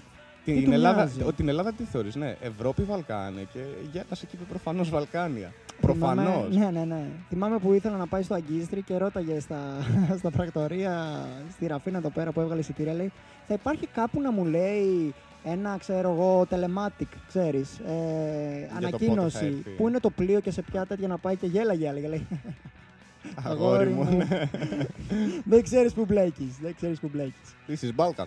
Ε, ξέρεις ποιο είναι το ζήτημα, ότι όταν η ελευθερία του τύπου ε, βρίσκεται σε δύσκολη φάση και όταν τα fake news, ακόμα και σε μεγάλες εφημερίδες, ε, είναι σε, σε μεγάλο βαθμό, ακόμα και μέσα σε αυτό το πράγμα που ζούμε με τον κορονοϊό, που ο καθένας βγαίνει και λέει το στραβό και το μακρύ του, ακόμα και με τη βίλα του Τσίπρα που ασχολιόντουσαν 15 μέρες, δεν ξέρω εγώ κτλ. Το οποίο τελικά βγήκε και είπαν ότι δεν είναι ο, πώς τα λένε, βγήκε ο αρχιτέκτης των νέων. Ε, Και θες να είπε- μου το πεις λίγο αυτό, γιατί δεν ασχολήθηκα πολύ. Ε, κατηγορίζανε τον Τσίπρα ότι στην ουσία νίκησε το, τη βίλα του ε, στο Σούνιο με πολύ λιγότερα λεφτά και έκανε ανακαίνιση με πολύ λιγότερα λεφτά και έτσι τον κατηγορήσανε ότι κάπου τα έχεις μπλεγμένα ρε παιδί μου, Ξέρεις ότι τι, παίζουν πράγματα Εμένα από το πίσω. θέμα μου, καταρχάς, Σιριζέος δεν είμαι, Νεοδημοκράτης δεν είμαι. Ναι, ναι, ναι. Δεν, Μιλάς full ναι, αντικειμενικά. δεν, με- ναι, αυτό. Ε, ε, έρχεστε εδώ για την αντικειμενική άποψη. Εμάς μόνο να ακούτε. ε, ναι, καταρχάς να πω ότι αυτοί οι άνθρωποι που κάθονται και θα κράξουν ας πούμε το Τσίπρα για το συγκεκριμένο πράγμα, δεν τους νοιάζει να τον εκθέσουν για την αλήθεια, τους νοιάζει να τον εκθέσουν για τα δικά τους συμφέροντα, για να, φανούν, να φανεί η αντίπαλη πλευρά ας πούμε καλύτερη. Είναι η κακή αντιπολίτευση, ας πούμε. Και ούτε καν. Αντιπολίτευση, την αντιπολίτευση δεν γίνεται. Και σε μια εποχή που έχουμε 100 νεκρούς την ημέρα, δεν θα κάτσουμε να ασχοληθούμε παιδιά τώρα με τον Τσίπρα. Να τα πούμε μετά. Ναι. Να περιμένουμε να τελειώσει και να τα βγάλουμε όλα τα πόθεν έσχες των Κοίτα, βουλευτών, να, δούμε ποιο είναι ασχοληθούμε- αλήθεια και ποιο όχι. Να ασχοληθούμε με τα 31 εκατομμύρια που πήγαν σε αστυνομικές δαπάνες. Να ασχοληθούμε και με αυτό. Τα Αντί- οποία ήταν λεφτά ΕΣΠΑ. Και θα μου πεις εσύ, οκ. ε, Θα πεις ότι δεν τα έδωσε ο θα σου- πολίτης, ο, ο- Έλληνας. η Ευρωπαϊκή Ένωση θα δώσει Ναι, πάλι από εμάς τα ουσιαστικά. παίρνουν. Ναι. Αλλά τα ΕΣΠΑ δεν πηγαίνουν στα, με- στη, στα νοσοκομεία, γιατί αυτό είναι ζήτημα του ελληνικού κράτους. Αλλά τα ΕΣΠΑ πηγαίνουν σε επιχειρήσεις. Ναι. Έχουν χτιστεί επιχειρήσεις από εκεί Αντί, πέρα. αντί τα επιδόματα να τα δώσεις από κρατικές δαπάνες, θα μπορούσε πολύ απλά να χρησιμοποιήσεις τα χρήματα από το Ταμείο του ΕΣΠΑ. Ακριβώς. Για να στελεχώσεις επιχειρήσεις Ναι. να μην καταρρεύσουν. Και, μετά, εγώ σου λέω, η όχι, και αστυνομία. μετά έχεις και το περίσσευμα, αντί- αυτά που θα δίνεις σε επίδομα, να τα δώσεις εν τέλει στο εσύ. Και στο ΕΣΥ και σου λέω ακόμα και στο ΕΣΠΑ 30 εκατομμύρια δεν Mm. είχαν ρε παιδί μου απόθεμα. Ωραία. Δώσε 5 εκατομμύρια στην αστυνομία και δώσε τα άλλα 25 όταν πεθαίνει ο κόσμος. Δεν θα Καταρχάς, κάτσουμε να ασχοληθούμε με τα λεξίσφαιρα. Υπάρχει ανάγκη. κα- Εν τω μεταξύ, ανά δύο μήνες συνέχεια αγοράζεις περιπολικά και Έλατε, τέτοια. έλατε. Υπάρχει ανάγκη αυτό το πράγμα τώρα, όταν ζούμε μια τέτοια υγειονομική κρίση. Όπου δεν είναι απλά υγειονομική, είναι και οικονομική. Δηλαδή το Μμ. μεγαλύτερο θέμα εκεί είναι. Και θα έρθει σε ένα-δύο χρόνια αυτό. Ακόμα δεν έρχεται. Η ύφεση έρχεται μετά. Ε, δηλαδή θα βλέπουμε 10% ναι. ύφεση, Ναι, ναι, αλλά ναι. η ύφεση θα φανεί στο κόκαλό μας σε λίγο. Ε, όταν θα κλείσουν και άλλες επιχειρήσεις, όταν δεν θα κινείται χρήμα, ε, ξαφνικά η εκπομπή έγινε οικονομική. Ναι, αλλά ακριβώς επειδή θα κλείσουν επιχειρήσεις και η φτώχεια θα αυξηθεί και Ναι, ναι, μετά ο ναι. κόσμος θα βγει στους δρόμους αναγκαστικά για να διεκδικήσει τα βασικά του δικαιώματα στην εργασία και Θα- στην θα ε, βγει οικονομική ή θα λένε και- απασχόληση. θα λένε και η ευχαριστώ. αστυνομία εκεί είναι μια χαρά που θα χρησιμοποιηθεί με τα γκλόπ τα καινούργια, τα Α, λεξίσφαιρα ναι, τα αυτό, καινούργια, ναι. τα Ξέρεις τι, ματσάκια Αυτό είναι τους. που φοβάμαι και εγώ γενικά. Όσο βλέπω γενικά την αστυνομία να εξοπλίζεται. ε, Ξέρεις τι, δεν θα πάμε καθόλου στην κοινωνία και ετοιμάζουν- ετοιμάζονται για πόλεμο. Όχι, δεν και μιλάμε τέτοια. για πόλεμο. Αλλά το ότι ένα κράτος επενδύει περισσότερο στα μέτρα καταστολής παρά στα μέτρα πρόληψης, ας πούμε, για το οτιδήποτε. Γιατί όταν, ας πούμε, μου φέρνεις ε, ασπίδες και κλούβες και το ένα και το άλλο. εντάξει, Αυτό δεν είναι μέτρο πρόληψης. Καταλαβαίνεις και τι κράτος είναι. Ναι. Είναι Α. λίγο. Πάει να γίνει αστυνομοκρατούμενο. Όχι, Full. δεν μιλάμε για Είμαστε δικτατορία ήδη, προφανώς. είμαστε ήδη αστυνομοκρατούμενοι. Αλλά ναι, όταν ε, γίνονται τέτοια σκηνικά. Για να μην ξανασυζητήσουμε το τι έχει γίνει, ας πούμε, 6 Δεκέμβρη. Και 17 Νοέμβρη Και- ναι. προηγουμένως ε, και η αστυνομική και βία συνεχίζεται Όχι, και γιατί, θα συνεχίζεται. ειδικά γιατί στο θέμα για την επέτειο του Αλέξη ήταν πάρα πολύ χαζό που δεν αφήναν τους ανθρώπους να αφήνουν ε, λουλούδια. Ατομικά πήγαινε ο καθένας. Δεν Ναι, δημιουργήθηκε ακριβώς. καμία πορεία. Δεν είδα να γίνεται εκδήλωση για πορεία. Ε, δεν κάναν κάποιο Και κάλεσμα. όχι, για μένα είναι χαζό. Δηλαδή, οκ, θες να είσαι αυταρχικός. Γίνε αυταρχικός τουλάχιστον έξυπνα. Δηλαδή, ούτε σε αυτό δεν είναι καλή. Άμα θες να έχεις έναν ε, λαό που να μην λέει τίποτα, άρτος και θεάματα. Άστο να, Έτσι. ουσιαστικά εκεί, άσε τους ανθρώπους να αφήσουν τα λουλούδια και δείξε και πόσο προχωρημένος είσαι. Δηλαδή, παιδιά, γράφετε. Όσο, όσο μιλάω εγώ, γράφετε για να το Πολιτική φτιάξετε. λίγο αυτό το επικοινωνία από πράγμα. τον Νίκο σήμερα. Ναι, και Μ' με αρέσει βλέπεις που- Νέα Δημοκρατία εκπρόσωπος Φαντάζομαι τηλέφωνο. Ο Κικίλιας. ε, μ' αρέσει που πιάνεις το θέμα του αυταρχισμού, γιατί θέλω να σου πω μια ωραία ιστορία πάνω σε αυτό. Έχεις φέρει πολλές ιστορίες. Ε, η ιστορία αυτή είναι στην Ουγγαρία. Ο Όρμπαν, αυτός ο άνθρωπος ο οποίος ξεκίνησε δεκαετία του 90 με την πτώση του κομμουνισμού στην Ουγγαρία ως ε, φιλελεύθερος πολιτικός. Ένας άνθρωπος που μιλούσε για την ελευθερία, τη δημοκρατία, να επαναφέρουμε πίσω τις αξίες μας κτλ. Και τώρα έχει καταντήσει να είναι υπέρμαχος της της χριστιανικής Ευρώπης να φύγουν οι μουσουλμάνοι, οι μετανάστες, οι πρόσφυγες, όλοι αυτοί στα σκουπίδια και έχει καθιδρύσει μια άτυπη δικτακτορία. Ε, και τι εννοώ με αυτό άτυπη; Ανε, στην πολιτική επιστήμη αυτό το λέμε ανελεύθερη δημοκρατία. Αυτό που είναι ο Ερντογάν στην Τουρκία και ο Πούτιν στη Ρωσία Ναι, ναι, ναι. και πάει να γίνει και η Ουγγαρία αυτό. Αυτό δεν το πέτυχε με πραξικόπημα. Δεν πήγαν τα τάγκ. Δεν έγινε κάποιο είδους Μα δεν χρειάζεται. επανάσταση. Πλέον τα τάξη είναι, μπα- τα tanks είναι μπανάλ. Είναι τα media πλέον. Τα νέα Ναι, τάξη είναι τα ακριβώς. media. Ο Όρμπαν αυτό που έκανε ήταν όταν βγήκε την πρώτη φορά ε, στις αρχές του 2000 και μετά έχασε τις εκλογές και ξαναβγήκε μετά τη δεύτερη δεκαετία του 21ου αιώνα, μετά το 2010 δηλαδή, εκεί πέρα ξεκίνησε να δίνει κρατικό χρήμα στα κανάλια, στα ιδιωτικά κανάλια. Στην ουσία τα κρατικοποίησε. Τα κανάλια ε, που είναι ιδιωτικά Σκέφτομαι το μεταξύ. Είναι εγώ τώρα επιχειρήσεις. Σκέφτομαι τα 20 εκατομμύρια στα κανάλια. και που είσαι ακόμα. ναι. είναι Και επιχειρήσεις είναι- τα και- κανάλια. Που είναι και αυτά που δεν ξέρουμε. το μεταξύ. Ναι, ναι, ναι, σίγουρα. Και θα, θα φτάσω σε αυτό που λες. Είναι επιχειρήσεις τα κανάλια, όπως το Facebook. Είναι μια καπιταλιστική επιχείρηση, όπως είπε και ο Σπύρος. Πολύ σωστά. Οπότε χρειάζονται χρήμα για να επιβιώσουν. Τώρα σκέψου ένα επιχειρηματίας και να σου λέει το κράτος, ξέρεις τι, πάρε αυτά τα λεφτά και παίξαμε. Παίξαμε, παίξαμε, παίξαμε. Προπαγάνδισέ με με τον τρόπο σου πάντα. Όμορφα και ωραία. Εννοείται πως θα το κάνεις γιατί είναι χρήμα. Στην τσέπη σου θα τα βάλεις. Και ο Όρμπαν κατέληξε να κατέχει όλα τα μίδια της Ουγγαρίας Μμ. από το πουθενά. Πάμε τώρα στην περίπτωση της Ελλάδας. Να ρωτήσω κάτι. Ναι. Η γυναίκα του Όρμπαν που στον είπες στον κύριο Ναι. είναι υπέρκομψη. Γιατί αν δεν Σίγουρα. είναι, τα μίντια δεν κάνουν καλή δουλειά εκεί πέρα. Σίγουρα είναι υπέρκομψη και motocross πάνω στα, στα Καρπάθια ώρα. ε, στην Ελλάδα επίσης έχουμε το ίδιο ζήτημα αυτή τη στιγμή. Εν μέσω μιας πανδημίας δίνουν κρατικό χρήμα, τα οποία τα κανάλια κανονικά, τα ιδιωτικά κανάλια, έπρεπε μόνα τους να παίξουν μηνύματα μένουμε σπίτι και για, προστατη- για την προστασία του, του λαού, και, όχι του λαού, του κοινού από, τη- από τον ιό κτλ. Και, και να προσέχουμε και να κάνουμε και να ράνουμε. Μόνα του. Και μισό, μιλάμε το μεταξύ για μια περίοδο όπου ο κόσμος τι κάνει κάθε μέσα και βλέπει τηλεόραση. Ακριβώς. Ή στο ίντερνετ θα είσαι ή στην τηλεόραση. Ακριβώς. Δηλαδή, προφανώς άνοδο στα έσοδά τους θα τη δούνε. Δεν χρειαζόντουσαν αυτά Ναι, τα ναι, ναι, χρήματα. ναι, ναι. Ειδικά με μια δικα- διαδικασία η οποία έγινε χωρίς καμία διαφάνεια. Ακριβώς. Αυτό γενικά σε μια νορμάλ δημοκρατία δεν δύναται. Δηλαδή να ε, παίρνουν τα media λεφτά χωρίς να υπάρχει κάποιος διαγωνισμός. Γιατί δεν πήρανε, Ακριβώς. πήρανε λεφτά σε site τα οποία δεν υπάρχουν. Δεν έχουν ανοίξει το καν ή έχουν κλείσει. meta.gr το οποίο είναι του Μένιου Φουρτιώτη ρε παιδιά, γαμώ το κερατό μου του Μένιου Φουρτιώτη. Σε εμάς Του έχουν, συχαμένιου. σε εμάς έχουν έρθει. Στο, σε ποιο σε εμάς, Στο, στο podcast. Adults, ναι, να... Άμα δούνε τι λέμε εδώ πέρα, μακρονίσει μας βλέπω. και έχω κολυμπήσει απέναντι, είναι ωραία, να ξέρεις. Εντάξει, άμα είναι ωραία τα νερά του, αξίζει. ε. Ε, είναι πάρα πολύ επικίνδυνο αυτό. Τερα... Πολύ επικίνδυνο μονο- μονοπάτια για τη δημοκρατία και οι επιπτώσεις θα τις δούμε σε λίγο καιρό. Και το θέμα είναι όταν, ας πούμε στην προκειμένη περίπτωση, υπάρχει δόλος. Ε, είναι και πολλές φορές που τα fake news ε, διονύζονται χωρίς δόλο. Εκεί είναι το πρόβλημα και γι' αυτό αυτό που συζητάμε τώρα και αυτό που θα πρέπει να κάνει οποιοδήποτε είναι ψάξιμο. Βλέπεις μια είδηση η οποία σου φαίνεται ακραία, οτιδήποτε. Δεν θα κάτσεις να το πιστέψεις επειδή είναι κάτι διαφορετικό στην καθημερινότητά σου και απλά Ναι. θα, θα το διονύσεις γιατί είναι πιασάρικο.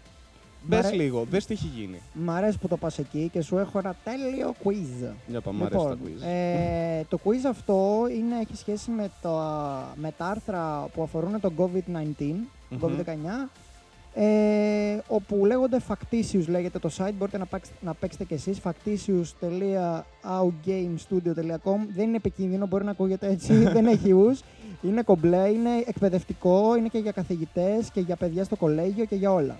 Λοιπόν, ξεκινάμε. Θέλεις το εύκολο, το, το, μες, το μεσαίο ή το δύσκολο; Εγώ θέλω να δούμε και τα τρία για να δούμε τα διαφορετικά levels. Είναι μεγάλα. Θα πάρει ώρα. Ε, α, πα- πα- δεν ξέρω, είναι λιγάκι μεγαλούτσικα. Ωραία. Το, ε, λένε Ε. εδώ πέρα το εύκολο είναι για παιδιά γυμνασίου. Ωραία, πάμε, πάμε στο δύσκολο τότε. Απλά πριν Πάμε στο ξεκινήσουμε, δύσκολο. πριν ξεκινήσουμε είναι ένα fun fact το οποίο Μμμ. είχα πετύχει. Ε, τώρα πες για τον κορονοϊό, γιατί υπάρχει τρομερά μεγάλη σχέτιση και Ναι. ε, έχουμε δει άνθηση, Γιγαντωθήκαν. ναι, έχουμε δει άνθηση στο fake news τώρα αυτή την περίοδο. Καταρχάς, ένα πράγμα για το εμβόλιο, να ξεκαθαρίσουμε κάποια πράγματα. Δεν σκυπάρανε βήματα. Πολλά έγιναν παράλληλα. Δεύτερον, ο λόγος που βγήκε τόσο γρήγορα είναι γιατί έχει πέσει όλη η επιστημονική κοινότητα πάνω και προφανώς συνήθως στα εμβόλια και ο λόγο που αργούν είναι χρηματοδότηση. Δεν υπάρχει κανένα απολύτω πρόβλημα με αυτό τώρα. Δεν τίθεται θέμα χρηματοδότησης. Όλοι Τα πλέον έχει όσο. ψάξει ο Νίκος περισσότερα από όλους, να Ναι, ξέρετε. λοιπόν. Εγώ δεν μιλάω. Ναι, ναι, ναι. για, να, Μόνος του. για να τελειώνουμε με αυτή την ιστορία. Πες τα. Επίσης, Ε, για τις δοκιμές. Έγιναν σε νομίζω 30 με 40 άτομα. Να πούμε ότι είχαν ξεκινήσει ήδη γιατί ο κορονοϊός υπήρχε. Υπάρχει κορονοϊός. Υπήρχαν ναι, ήδη είχαν. δοκιμές Για, για, για ναι. εμβόλιο. Επίσης, μέχρι τώρα δεν είχαμε εμβόλιο για κορονοϊό. Για κανέναν κορονοϊό. Πλέον από ό,τι φαίνεται θα έχουμε. Ο λόγος που δεν είχαμε και τώρα έχουμε δεν είναι επειδή τώρα βρήκαν ευκαιρία να μας βάλουν το 5G, είναι επειδή δεν θεωρούνταν προτεραιότητα. Και γιατί, άρα δεν υπήρχε λόγος να σπαταλήσεις χρόνο που ήταν πολύτιμος και χρήματα που επίσης δεν υπήρχαν. Αλλά ξέρεις, Άρα, ναι, τώρα πες μου. έχουμε, ναι, έχουμε την ευκαιρία που υπάρχει και χρόνο. Όχι, χρόνος δεν υπάρχει, ίσα ίσα. Το τρέχεις, αλλά δεν σκυπάρεται κανένα απόλυτος βήμα. Και ε, τέλος, δεν ξέρω. Άμα αλήθεια πιστεύετε ότι αυτός ήταν ο τρόπος για να μας ελέγξουν, κλείστε το κινητό καλύτερα. Ακριβώς. θα κάνει καλύτερη δουλειά από το να μην Διαβάστε κάνετε κανένα ένα βιβλίο, εμβόλιο. Διαβάστε Orwell που θα μιλήσω μετά για αυτόν τον άνθρωπο. Πάνω Μμ. στη δημοσιογραφία. Και θα πω γενικά κάποια αυτό τώρα πράγματα. λίγο πάει στο κίνημα των αντιμβολιαστών. Όχι, πώς πιστεύω θα μας ακούει κανείς αντιμβολιαστή. Επίσης, είπε κάτι πάρα πολύ Αλλά ωραίο ο λέμε. Σπύρος, ότι πλέον έχουμε φτάσει στο σημείο να λέμε συνωμοσιολογία που την αγκαλιάζει άκρα-δεξιά και κυβερνητικές αλήθειες σε κάθε χώρα. Υπάρχει και μια μέση οδός. Δηλαδή, υπάρχει και μια άλλη ενημέρωση που χάνεται και το διαδίκτυο είναι εκεί να παίξει το σωστό του ρόλο. Υπάρχουν ε, ε, δημοσιογραφικά, γιατί μιλάω για δημοσιογραφικά. Δεν μιλάω τώρα να φτιάξω εγώ που δεν είμαι δημοσιογράφος και να βάζω το, ό,τι μου κοτσάει. Λόκο tips. Σταμάτα! Παιδιά, είχα φτιάξει τα παλιά blog. Μην το ψάξει κανείς. Γάμο το εγώ το έχω ψάξει, δεν το έχω βρει. Ευτυχώς Οπότε, έχει, δι- έχει διαλυθεί. άμα το βρείτε στα DM της σελίδας. Ε, τι ήθελα να πω, ότι υπάρχει, Μμ. μπορούμε να βρούμε τη μέση λύση, τη μέση οδό. Και πώς γίνεται αυτό με το να βρούμε, ας πούμε εγώ ενημερώνομαι πάρα πολύ από το Redfish, ε, το Redfish Stream, το οποίο είναι ένα πάρα πολύ καλό ειδησιογραφικό site. Αριστερό μεν, βέβαια, εννοείται, δεν, θα, δεν, θα- δεν είναι για όλους αυτό το πράγμα, αλλά σου δείχνει τουλάχιστον, ας πούμε, στον τρίτο κόσμο τι γίνεται, που δεν μαθαίνουμε. Στην Ναι, Αφρική, ναι, ναι, στην ναι. Λατινική Αμερική. Το, Ξέρεις γιατί την πάλη είναι- των λαών. Είναι αριστερό γιατί κανένα δεξιό site δεν θα σχολιόταν με αυτό. Και αυτό. Ε, εντάξει, άμα είναι να δώσουμε, βασικά θες Αλλά- στο τέλος να δώσουμε ναι, λίγο κάποιες συμφωνώ. δικές μας προτάσεις. Μμμ. Που εντάξει, δεν χρειάζεται κανείς να τις ακούσει σαν Ευαγγέλιο. Εννοείται. Ε, αλλά είναι ρε παιδί μου μία αρχή για να ξεκινάς να βλέπεις λίγο και την άλλη άποψη. Γιατί ας πούμε, εντάξει, δεν θα μπω στο βήμα για να διαβάσω ανεξάρτητες ειδήσεις. Εννοείται. Και στα Επίσης, νέα που διώξαν έχουμε- την Ακρίτα μετά από 20 Ναι. χρόνια επειδή. Έχουμε ήθελε να κάνει κάνει call out κριτική σε στην πολλά, κυβέρνηση. σε πολλά site τώρα, σήμερα. Να ετοιμάσουμε το τμήμα το δικηγορικό, σιγά σιγά, να ζεσταίνετε. Λοιπόν, μισό Λοιπόν. λεπτάκι να τα, να τα βρούμε όλα εδώ πέρα. Για μπες στο τεστάκι. Ε, λοιπόν, Factitious λοιπόν λέγεται. Μμμ. Ε, πήγαινε στο δύσκολο κατευθείαν. Θέλω άμα είναι. να, να δούμε. να, να, να, να, να βρω για, το, για την κορώνα. Pandemic Edition. Θα πάτε εκεί πέρα, θα τα πατήσετε όλα και θα τα βγάλουν. Λοιπόν, ξεκινάμε. Μμμ. Πρέπει να βρεις άμα, πρέπει να βρεις άμα αυτό που θα σου πω είναι αληθινό ή fake news. Ωραία. Μμ. Ξεκινάμε. Περιμένω. Λοιπόν, ο γύρος πρώτος από τους τρεις. Μια γυναίκα στο, στην, ε, στο New Jersey που έδωσε ένα ψεύτικο όνομα και εξαφανίστηκε μετά από αφού του έκανε, ε, αφού του βρέθηκε θετική ε, σε τεστ κορονοϊού. Μμ. Βρέθηκε αυτή η γυναίκα. Δηλαδή έκανε το τεστ, εξαφανίστηκε και μετά ξαναβρέθηκε στο New Jersey. Είναι αλήθεια ή ψέματα; Ότι επειδή αυτή και καλά εξαφανίστηκε για να μην τη βρούνε. Επειδή είχε κορονοϊό. Ναι. Έδωσε ψεύτικο όνομα αυτή, εξαφανίστηκε μετά και μετά την ξαναβρήκαν. Αυτό Ξέρεις λέει τι, εδώ πέρα. Μου ακούγεται, μου ακούγεται αληθινό. δηλαδή. Εγώ δεν το έχω κάνει, δεν ναι. ξέρω. Ε, ξέρεις τι, θα πω αληθινό γιατί δεν μου φαίνεται κάποιος λόγος για να το βάλεις αυτό σαν ψεύτικη είδηση. Ωραία. Λοιπόν, είναι αληθινό. Α, ορίστε. Ωραία. Ε, εδώ πέρα όταν βρίσκεις τη... παίρνεις και πόντους, βρίσκεις τη σωστή απάντηση και σου λέει κιόλας ότι η εφημερίδα αυτή, η New York Daily News, ε, είναι, λέει, είναι λέει, αρκετά λέει, trustworthy ρε παιδί μου, γιατί έχεις τις πηγές της. Μμ. Σου δείχνει δηλαδή εν, ε, τρόπους για να βλέπουμε τι είναι Απλά fake αυτό, και τι για όχι. παράδειγμα τώρα λέει το site. Είναι το τάδε site trustworthy. Οκ. Έχει, προφανώς- και, έχει και την πηγή. Ναι, προφανώς το χρησιμοποιείς αυτό σαν οδηγό, αλλά από εκεί και πέρα εντάξει, δεν πειράζει. Δηλαδή θα μπεις και κάπου αλλού να διασταυρώσεις. Δεν γίνεται μόνο σε ένα μέρος. Μμμ. Ναι, ναι, ναι, σίγουρα. Λοιπόν, ο Bill και Melinda Gates Foundation, Μμμ. ξεκινάμε τώρα, και Και άλλοι, καλά, λέει, όταν ακούς το όνομα του Gates, ξέρεις ότι θα είναι καλό. και άλλοι λέει, είχαν λέει, προβλέψει ο- ε, ότι θα υπάρχουν πάνω από 65 εκατομμύρια θανάτοι στον κορονοϊό. Σε ένα simulation λέει που τρέξανε τρεις μήνες πριν. Μμμ, Fake Τρεις μήνες- ή αλήθεια; Τρεις μήνες πριν από τώρα ή τρεις, Τρεις μήνες πριν από, την από- αρχή του κορονοϊού, πριν ξεκινήσει ο κορονοϊός. Λέει ότι Οκ. στον Οκτώβριο του 2019, πριν το outbreak, ε, είχαν κάνει ένα simulation και βρήκαν ότι θα έχουμε πάνω από 65 εκατομμύρια. Δηλαδή σαν να ξέρουν ότι θα έρθει ο κορονοϊός. Γενικά ξέρω ότι ο Gates είχε μιλήσει για μια επερχόμενη πανδημία. Γενικά είχαν μιλήσει διάφοροι. Το οποίο δεν θα το πάω στη θεωρία συνωμοσία γιατί είναι και λίγο αναμενόμενο. Καταρχάς, ήδη έχουμε βιώσει και άλλες πανδημίες, είτε έναν ή ένα κλπ. Επίσης, εδώ το άρθρο, γιατί έχει και τα άρθρα να διαβάζει, λέει ότι μαζί σε αυτή την έρευνα ήταν και το John Hopkins University, το Bloomberg ε, School of Public Health και το World Economic Forum. Ωραία. Ε, θα πω όμως ότι είναι ψευδής, γιατί νομίζω ότι είναι βασισμένο σε κάτι αληθινό, ότι το Ωραία. έχει προβλέψει και. Ψευδής. Μμμ. Fake. Είναι σωστό. Αυτό ήταν μια, ένα ψεύτικο άρθρο και Μμμ. ήταν από το infowars.com του Alex Jones.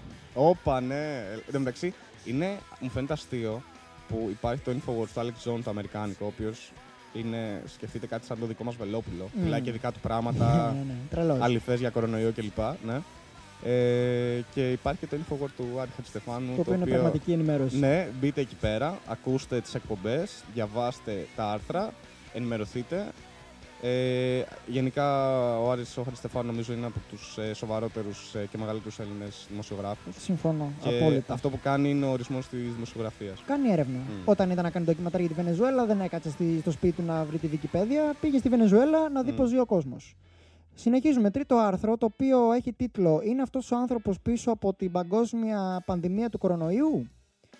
Και έχει εδώ πέρα. Ήδη θα είναι ψευδής. ε, Έχει εδώ πέρα πιστεύω. κάτι ονόματα, γιατί λέει όπως φαίνε- φαίνεται ένας, ε, ο Dr. Peng Zhu, ένας ε, ερευνητής στο Wuhan Institute of Virology και ηγέτης στο The Bad Virus Infection, είχε, ήταν αυτός ο άνθρωπος ο οποίος τα γάμισε όλα. Όχι. Fake. Μμ. Ε, ναι, εντάξει. έλα. Άμα είναι αληθινό θα πάω να πέσω, ε. Δεν είναι. Fake. Ναι, ναι, Ωραία, εντάξει. ευτυχώς. Αυτό έκανε Ε, μπαμ, ρε. Είπαμε. Ε, γενικά, όπου ακούτε, ε, παιδιά δεν το ξέρετε ότι στη Γουχάν είχε εργοστάσιο ιών και τέτοια. δηλαδή, Το, Ε, επειδή συνεμίσουμε. Είναι πάρα πολύ ωραίο αυτό που γίνεται τώρα γιατί βλέπεις, καταλαβαίνεις πώς είναι τα fake news, πώς Μμ. διαλύονται. Ο άνθρωπος που υπογράφει αυτό το άρθρο λέγεται Tyler Darden. Άμα σας θυμίζει κάτι το όνομα, είναι ο χαρακτήρας από το Fight Club. Αλήθεια, Ναι.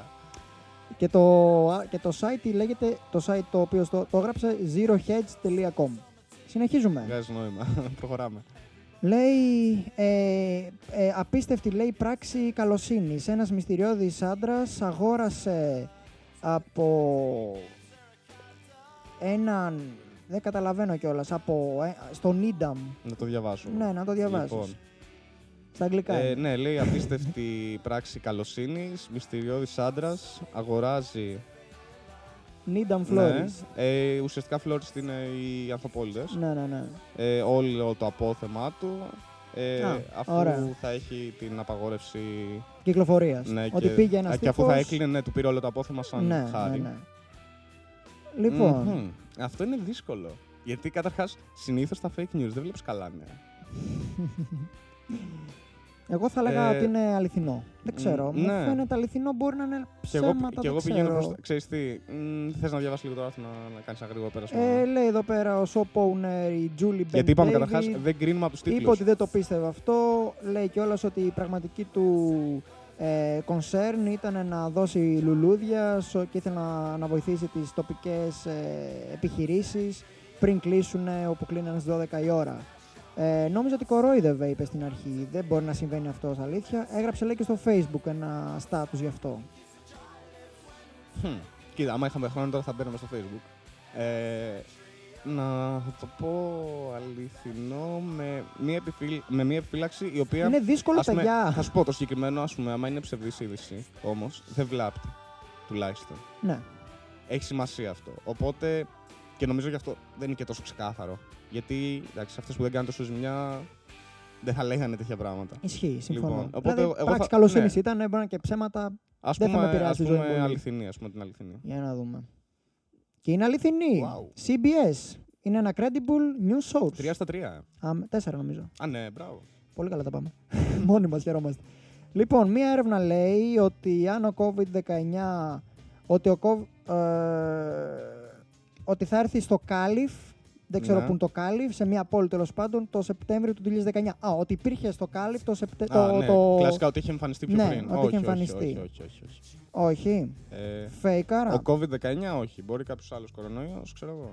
Ωραία, για να δούμε. Fake. Ήταν όντως fake. Ε, Από το Αυτά είναι τα SFGate. δύσκολα. Έλα, φέρε μου κάτι πιο. Ε, ναι, αυτός Φέρε ο μου τύπος λίγο που το ελληνικά hoaxes έγραψε, τώρα. ο Βίκτορ Ντέβιτ Χένσεν, ήταν ένας ειδικός λέει στην ε, ιστορία, τη στρατιωτική ιστορία και όχι στη βιολογία ή στις επιδημιολογίες, οπότε ο τύπος που έλεγε πράγματα ήταν άκυρος. Μμ.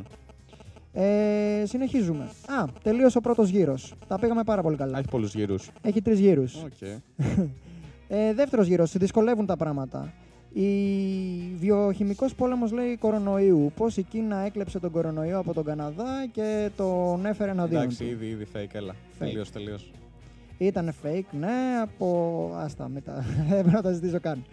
Επόμενο. Ε, τεράστια λέει... Ε, ήταν ένα άρθρο...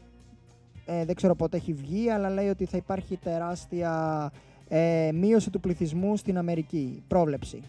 Ότι θα χάσει 227 εκατομμύρια ε, Σε τι διάστημα; κατοίκους, ε, πληθυσμό μέχρι το 2025. Όχι. Fake. Fake, Fake, fake. Fake. Εντάξει, παιδιά, μα είναι να χάσουμε 220 εκατομμύρια ανθρώπους έτσι μέσα σε μερικά χρόνια. Υπάρχει θέμα. Λέει εδώ πέρα, Τίτος Vodka's Bags. Είναι μια βότκα που λέγεται Τίτο από το Τέξας. Πρώτη παρένθεση. Φαντάζεσαι να πέσει κανένας μετεωρίτης ξέρω, του χρόνου.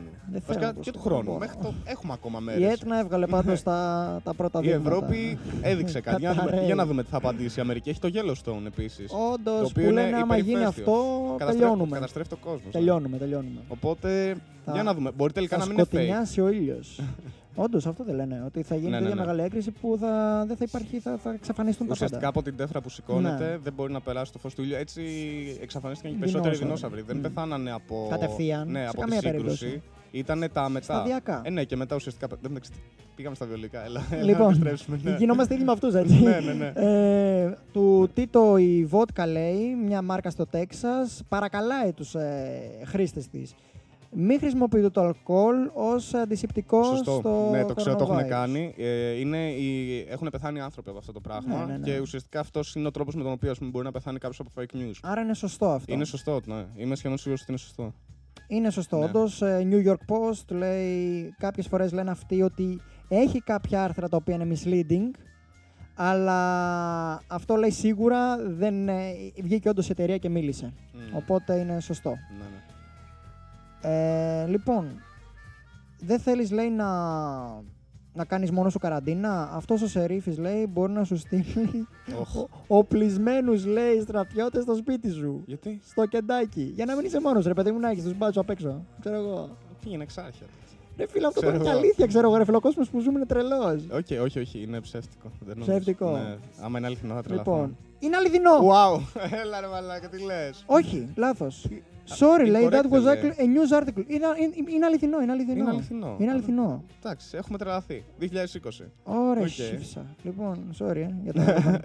ε, Βγήκε λίγο ρίζος τώρα. Πάμε στο επόμενο. Γίνεται, λέει, όλο καλύτερα και καλύτερα. Εκατο- 104 χρονών βετεράνος ε, κερδίζει τον κορονοϊ- τον κορονοϊό την ημέρα που γιορτάζει τα γενέθλιά του. Ο William Bill Lapsis. Μμ, Δεν το αποκλείω, ναι. Εγώ θα πω ναι.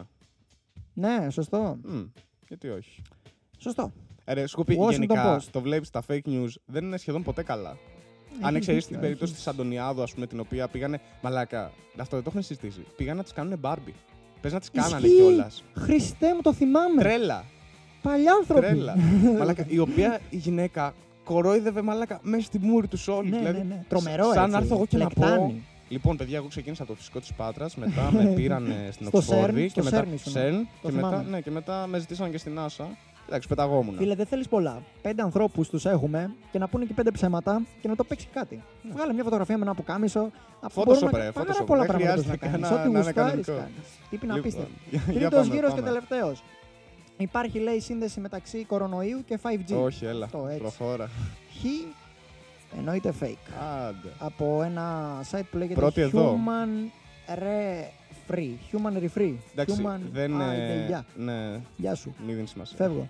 Ε, γυναίκα λέει κατηγορήθηκε ότι έβηχε στα καταστήματα. Α, και- ναι, ναι, ναι, νομίζω αυτό είναι αληθινό, το ξέρω. Και Για πες. πήγε φυλακή και κατηγορήθηκε για τρομοκρατία. Ε, νομίζω είναι αληθινό. Αλήθεια. Κάτι, κάτι είχα ακούσει, Στην ναι. Πενσιλβάνια. ναι. Το πούμε αληθινό. Γενικά, άμα αρχίσει και βγεις πάνω σε κόσμο, σε μαζεύουν. Τόσο πολύ. Μμ, Για, για πάτα Εγώ έβγαλα μάζα. στο σούπερ μάρκετ μια μέρα. Με τη μάσκα. Την έβγαλα. Τι ρε μαλάκι, είσαι σοβαρός. Δεν θέλεις τη μάσκα για να βήξεις. Εγώ Δεν κα- έχω κάτι! Εγώ κα- Πνίγηκα με το σάλιο κάνω- μου. Εγώ να κάνω το άλλο. πεθάνω πως με στη μπορεί- μάσκα. όχι, στο λέει γιατί μπορεί να έχεις κορονοϊό, ας πούμε. Να μην Ναι, έχεις αυτό. συμπτώματα, αλλά εντάξει και πάλι μπορείς να το μεταδώσεις. Εντάξει, όντως μαλακία μου, αλλά ήμουνα μόνος Μην το μου. κάνεις Και αυτό. πνιγόμουν με το σάλιο μου. Ρε. Πνίγηκα με το σάλιο μου. Δεν ήταν Ας- βήχα. Τι απλά να δείξε- κάνω; Απλά έχεις φορά τη Μα μάσκα. ναι, Δεν χρειάζεται να θα, κάνεις θα, θα τίποτα. φύγει το σάλιο στη μάσκα, θα πάει στη μύτη, θα πάθω κάνα πνευμονικό έτοιμα να δω ποιος θα με τρέχει. Δεν έχουμε και Λοιπόν, μεθ τώρα. Κάνω πλάκα, κάνω Λοιπόν, πλάκα. Δεν ε, έγινε έτσι. Εν τω Όντως δεν μεταξύ, έγινε. Εγώ δεν με, το, έβρισα. εγώ με, το, Να με το τη μάσκα ξέρουμε. και το βήχα κάνω το άλλο το χαζό ρε. Φοράω τη μάσκα και βήχω πάλι στον αγκώνα μου. και γίνει πρόβλημα. Η δύναμη της νύχη. Άρα αυτό το λέμε ότι είναι αλήθεια. Ε, ναι, ας το πούμε, ναι. Άμα είναι αλήθεια, ζούμε σε άσχημο κόσμο. Δεν αποκλείεται. Για δες. Είναι Ναι, αλήθεια. στο είπα. Ωραία, Κάτι- Κώστη. κάτι είχα ακούσεις. Α, και αυτό το, το site το έβαλε το He- thehill.com, είναι ένα αμερικάνικο, το οποίο είναι μεν συντηρητικό, αλλά εντάξει. Έβαλες σωστή είδηση. Ναι. Οπότε του Δηλαδή- το δίνουμε. Οι περισσότερες ειδήσεις δεν είναι ψεύτικε τουλάχιστον. Mm, Γιατί έχει σημασία αυτό να τα λέμε. όντως. Ε, China's Coronavirus είναι το τίτλος. Ε, Kung flu. a shocking update, ένα τρομερό shocking update. Ε, ήταν ο virus, ο ιός ξεκίνησε από την Αμερική. Εγώ πιστεύω σίγουρα fake news. Ναι, Οι Κινέζοι fake, προσπαθούν fake. να αποτινάξουν την, ε, Fake, τον ναι, ρε, ιό με έλα, κάθε έλα, ναι, τρόπο. ναι, ναι. Fake news, είναι όντως fake news και πάλι από το ίδιο site που λεγόταν Humans Ref Free. Δεν ξέρω τι είναι αυτό το πράγμα. Ποιος το κάνει. Λοιπόν, ε, ο κορονοϊός λέει ε, επισήμως ε, claiming its first corporate casualties. Α, ότι... Casualties, ρε. Casualties, Casualties. ναι. Casualty. ότι λόγω του ότι πήγανε bankrupt, ρε παιδί μου, χρεοκοπήσανε πάρα πολλές εταιρείες λόγω κορονοϊού. Μμ. Αυτό. Τι, ότι. Ότι οι περισσότεροι άνθρωποι, λέει, ρισκάρουν ε, από τον κορονοϊό και την επιδημία ε, με τις εταιρείες τους. Είναι αληθινή είδηση ή όχι; Ε, δεν ρισκάρουν, όντως. Ναι. Ναι, αληθινό. δεν Εγώ ξέρω. πιστεύω είναι αληθινό. Ναι, αυτό. πολύ- Τώρα, εκτός και αν δεν το διαβάζω καλά και κάτι χάνουμε. Αυτό, το πατάω εγώ εσένα σωστό. φοβάμαι. Σωστό Εντάξει. είναι, εντάξει. Να είμαι καλά. Συνεχίζουμε. Ένας λέει συγγραφέας ξεκινάει μια πολύ καλή και γλυκιά, ένα γλυκό κίνημα για να βοηθήσει ανθρώπους να πληρώσουν τα, τους λογαριασμούς τους ε, εν μέσω της κρίσης του κορονοϊού. Θεωρώ σωστό είναι. Ξέρω, εγώ, Μμμ. ε, Θα μπορούσε, ναι. ένας, ξέρω εγώ, ένας... Ε, θεωρώ σωστό. Για βάλε. Εύκολο. Φοβάμαι με παρασύρεις τώρα εσύ και χαλάσω το σκορ μου. Σωστό, Α, σωστό. εντάξει. USA Today Ξέρεις επίσης τι, είναι καλό. Αυτό, site. όταν κάτι είναι ψιλοβαρετό, λογικά δεν είναι ψεύτικο. Ρε, φίλε, Ναι, θα γιατί είχαν να σκεφτεί βάλουν κάτι τώρα για τον καλύτερο. όθωρο, χαιστήκαμε. Όπου γενικά κιόλας. Όπου Κερδίσαμε, διαβάζετε- φίλε. Τελείωσε. Τελείωσε. Final score 575, 14 σωστά, bonus στους 15, κανένα πέναλτι. Γεια σας. Τίποτα. Σας κατακτήσαμε και σήμερα. είμαστε οι καλύτεροι, θα ακούτε μόνο εμάς πλέον. Κάναμε και το τεστ. Είμαστε με χαρτί γιατρού. Και δεν βήχουμε στο σούπερ μάρκετ. λοιπόν. Ε, ωραία, εντάξει. Άρα νιώθω καλά πλέον με τον εαυτό μου. Ε, είναι ωραίο Ξέρω να κουιζάκι. ξεχωρίζω. Είναι ωραίο Ναι, κουιζάκι. γενικά, εγώ θα ήθελα να μπει και όποιος το ακούει να κάνει. Και άμα είναι, στείλτε μας και μετά τα σκο- Βέβαια, Ναι, ναι, μάλλον ναι. δεν θα το κάνει κανείς, θα βαριούνται. Αλλά όποιος το Υπάρχουν κάνει και, και, δεν υπάρχει και στο βαριέται, Guardian. ας το κάνει. Και, γιατί ο- εγώ έχω περιέργεια γενικά να δω του κόσμου. Γιατί είμαι σίγουρος πολλοί κόσμος θα έκανε λάθη. Όχι ότι εμείς είμαστε οι έξυπνοι. Ενώ ο κόσμος. Όχι, όχι, σε καμία περίπτωση. Ε, τύπου, εγώ θα βάλω ας πούμε, και τη μάνα μου ναι, να ναι, το ναι, κάνει. ναι, θα ναι. βάλω τον πατέρα μου να δω λίγο και σε άλλες ηλικίες τι, γενικά, τι αντίληψη έχουν όσον αφορά τα fake news. Έχει ενδιαφέρον. Ε, Επίσης, κάτι που θέλω να πω πιο πριν, Πες το. γενικά, πέραν του να διαλέγουμε διάφορες πηγές για να επιβεβαιώνουμε αυτό που θέλουμε. Ε, πιστεύω ότι είναι άλλα δύο πολύ σημαντικά πράγματα για να μας βοηθήσουν σε, όλη αυτή τη, σε όλο αυτό το πόλεμο με, το, με τα fake news. Πρώτον, να ξεχωρίζουμε όταν κάποιος προσπαθεί να κάνει επίκλειστο στο συνέστημα. Τώρα πάμε εποχές έκθεσης, παραπληροφόρηση και τέτοια. Παιδιά, βγάλτε τις σημειώσεις του φροντιστηρίου όλοι. Ε, έχει τεράστια σημασία αυτό γιατί όταν ο άλλος προσπαθεί να σου προκαλέσει κάτι, ε, σημαίνει ότι Πάει να εντάξει, πει ότι δεν, είναι- κάτι δεν, δεν είναι- πάει δεν, πολύ σε- δεν καλά. τον νοιάζει να σε Γιατί η ενημερώσει. είδηση Ναι. δεν είναι για να σου προκαλέσει Η είδηση τέρψη, θεωρητικά είναι, είναι για να αντικειμενική. ενημερωθείς. Ναι.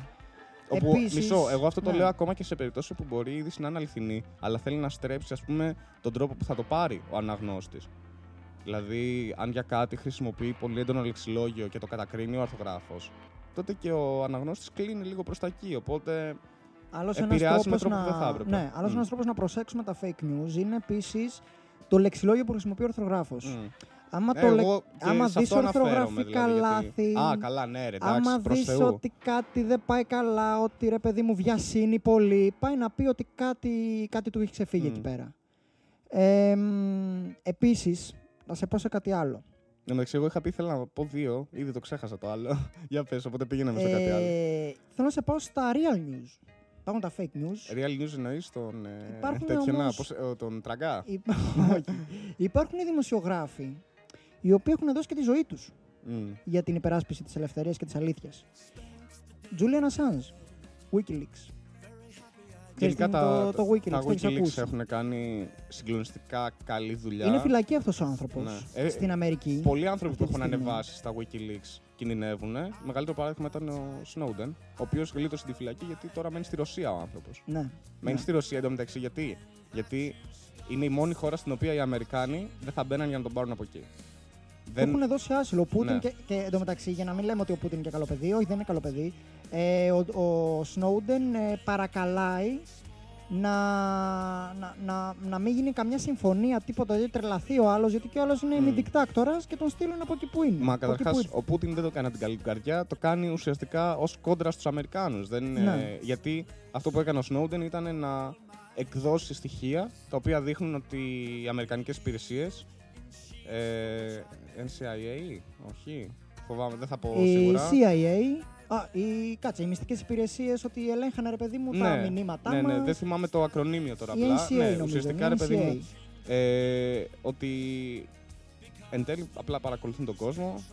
Όλα αυτά γίνονται στο όνομα βέβαια της τρομοκρατίας. Βέβαια, ο Σνόντεν δεν ήταν δημοσιογράφος, Όχι. αλλά πολέμησε για την ελευθερία. Πολέμησε για την, για την, ε, για την ενημέρωση. Ο Σνόντεν έκανε Για- αυτό που οι περισσότεροι φοβόντουσαν να κάνουν. Αυτό που μιλήσαν και στο social dilemma πάρα πολλοί άνθρωποι. και βλέπουμε- Σχεδιάσανε κάτι Ναι. και είδαν ότι παιδιά πε- αποτύχει, έχει αποτύχει αυτό το πράγμα. Έχουμε κάνει τους Δούλευε, ανθρώπους, δούλευε ουσιαστικά εκεί πέρα ο Ναι, Σνόντεν, ναι, έτσι ναι, ναι. απέκτησε πρόσβαση σε αυτές τις πληροφορίες. ε, Και το... δείχνει, για μένα δείχνει αυτό γιατί φοβόντουσαν οι υπόλοιποι. Τώρα το να χρειαστεί να περάσει όλη τη ζωή μακριά από τη χώρα στην οποία γεννήθηκες, χωρίς να είναι δική σου επιλογή. Ναι. Και ουσιαστικά έμεσα είναι και αναγκαστικά στη Ρωσία γιατί. Για παράδειγμα, άμα ερχόταν Ελλάδα, εντάξει. Ο Μητσοτάκης με κορδέλα θα τον έδινε Ω, τον Σνόντεν. Θα έλεγε θα σε, Σίγουρα. πάμε, θα σε πάμε διακοπές Χαβάη. Αλλά δεν ήξερα ότι Χαβάη είναι στην Αμερική. Σίγουρα. Ε, Ο... Γιατί ναι. να αναφέρω τον Assange, το Wikileaks είναι μια ιστοσελίδα η οποία δημιουργήθηκε για τους whistleblowers, δηλαδή άνθρωποι οι οποίοι δεν μπορούν να αποκαλύψουν την ταυτότητά τους. Ρουφιάνους με την καλή έννοια. Ναι. Ας πούμε. Φοβούνται για τη ζωή τους. Ναι. Έχουν αρχεία στην κατοχή τους, όχι δημοσιογράφοι απαραίτητα. Ναι, ναι, ναι. Chelsea Manning, την ξέρουμε την Chelsea Manning. Transgender γυναίκα, πολεμούσε στο Ιράκ Μμμ. και έδωσε περίπου, έδωσε εκατομμύρια ντοκουμέντα με σφαγές, με, με εγκλήματα πολέμου που κάνανε οι Αμερικανοί στο Ιράκ. Μμ. Πράγματα τα οποία ο πόλεμος του Ιράκ έγινε και το Αφγανιστάν έγινε το 2001, 2003 κάνανε εισβολή οι Αμερικανοί, οι Άγγλοι και οι σύμμαχοί τους στο Ιράκ και βγήκαν από εκεί νικητές και τα λοιπά. Και πλέον ο πόλεμος του Ιράκ έχει τέτοιο κακό πρόσημο ως ένας πολύ άδικος πόλεμος ε, γιατί βγήκαν μετά το 2010 και την, ε, τις επόμενες, τα επόμενα χρόνια από το Wikileaks, από ανθρώπους που πολεμήσαν εκεί πέρα, εγκλήματα πολέμου. Μμ. Πράγματα που δεν είχε δει ποτέ η δημοσιότητα. Γενικά νιώθω ότι στο Wikileaks ανεβαίνουν πράγματα τα οποία έχουν ακουστεί, αλλά πλέον εκεί υπάρχει απόδειξη για παράδειγμα το ότι η Αμερική παρακολουθεί τους, πολι... τους πολίτες της. Είναι κάτι που λίγο πολύ εντάξει, νομίζω όλοι το ξέραμε και όχι μόνο η Αμερική. Μετά την 11η Σεπτεμβρίου Γενικά, όλα ναι. αλλάξανε. Ναι. Όλα αλλάξανε. Οπότε... Ή ας πούμε το σκάνδαλο δίνει- Watergate. Τρομερή. Ναι, το, το Watergate είναι από τα μεγαλύτερα αμερικανικά σκάνδαλα. Καταρχάς, α, εντωμεταξύ και από θα τις πω σε αυτό. μεγαλύτερες στιγμές της δημοσιογραφίας. Ναι, έτσι, θα σου ήρωες πω. αυτοί οι άνθρωποι. Ναι, καταρχάς. Ε, και επίσης, όποιοι δεν ξέρετε τόσο πολύ για το Watergate, εγώ συνιστώ να πάτε να δείτε τα βιντεάκια του John Oliver γι' αυτό. Υπάρχει και ταινία με Dustin Hoffman. Α, ναι, μπράβο, δεν την έχω δει. Πάρα αλλά πολύ την καλή ξέρω. ταινία. Πάρα πολύ καλή ταινία. Ε, την είχα δει παλιά. Μμ, ε, αναφορικά πάντως που είπαμε τώρα με το Watergate. Ναι, ναι. Ε, υπήρξε ένα άλλο σκάνδαλο που είχε ξεσπάσει λίγο πολύ πιο μικρό βέβαια στην Αμερική. Το οποίο λεγόταν Pizzagate. Μπράβο. Το Κάτι έχεις- Το έχεις βρει και εσύ. στο social dilemma δεν το λέει. Ε, ναι, και το, το αναφέρει λίγο, μετά το έψαξε λίγο παραπάνω. Πάλι fake Ουσιαστικά news. ήταν με fake news, αλλά εκεί δείχνει ρε παιδί μου ότι η πρόθεση δεν έχει σημασία. Δηλαδή, όσοι άνθρωποι πιστεύουν και δέχονται τα fake news, δεν είμαστε εδώ να τους πούμε είστε κακοί, είστε το ένα, είστε το άλλο. Ε, δείχνει πόσο εύκολα. Παραπλανημένοι, Ναι, θα ακριβώς. το έλεγα. Δείχνει πόσο εύκολα μπορεί να παραπλανθεί κάποιος.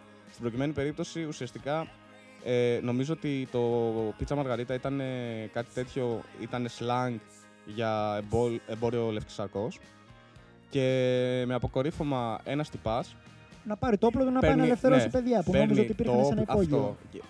Και η πιτσαρία δεν είχε υπόγειο. Ναι, οι άνθρωποι. Καταρχάς. Τώρα σκέψου να είστε σε μια πιτσαρία, σε όμορφα, ωραία, να ακούσετε τα λικά σου τραγούδια και να σου έρχεται ένας οπλισμένος. Φρίκη. Ωρα, ρε. Όλα Και ακούς- ρε. και ακούς πυροβολισμούς Γαμώ τη ξαφνικά. μάνα σου! Τέτοια Ε, φάση. Ναι, ε, εν τω μεταξύ υπάρχει αυτό σε βίντεο. Ε, Που τον βάζουν κάτω. ναι, ρε. τον βάζουν κάτω. Και ο άνθρωπος λέει: Τι ήρθες να κάνεις, Πρέπει να σώσω τα παιδιά. Ελευθερώσω από, το τα- υπόγειο, από το υπόγειο. ρε. Δηλαδή δεν υπήρχε Τρελά πράγματα, υπόγειο. ρε φίλε, Τρελά πράγματα. Να σου πω κάτι. Κάνε την έρευνά σου τουλάχιστον σε αυτό. Πας να μπουκάρεις με ένα όπλο, ρε φίλε, σε μια πιτσαρία εκεί που τρώει ο άλλος τη μαργαρίτα Έχει του. γίνει η ζωή Αλλά- μας τόσο γρήγορη που θέλουμε την πληροφορία τόσο άμεσα. Πληροφορία και όχι ενημέρωση. Όχι μόνο. ε, για μένα υπάρχει και λίγο η αίσθηση του, ας πούμε, ο συγκεκριμένος. Καταρχάς δεν στέκει. Ενώ δεν είναι, υπάρχει κάποιο πρόβλημα και το έκανε γιατί νομίζω ε, έχουμε γενικά την ανάγκη να νιώσουμε χρήσιμοι.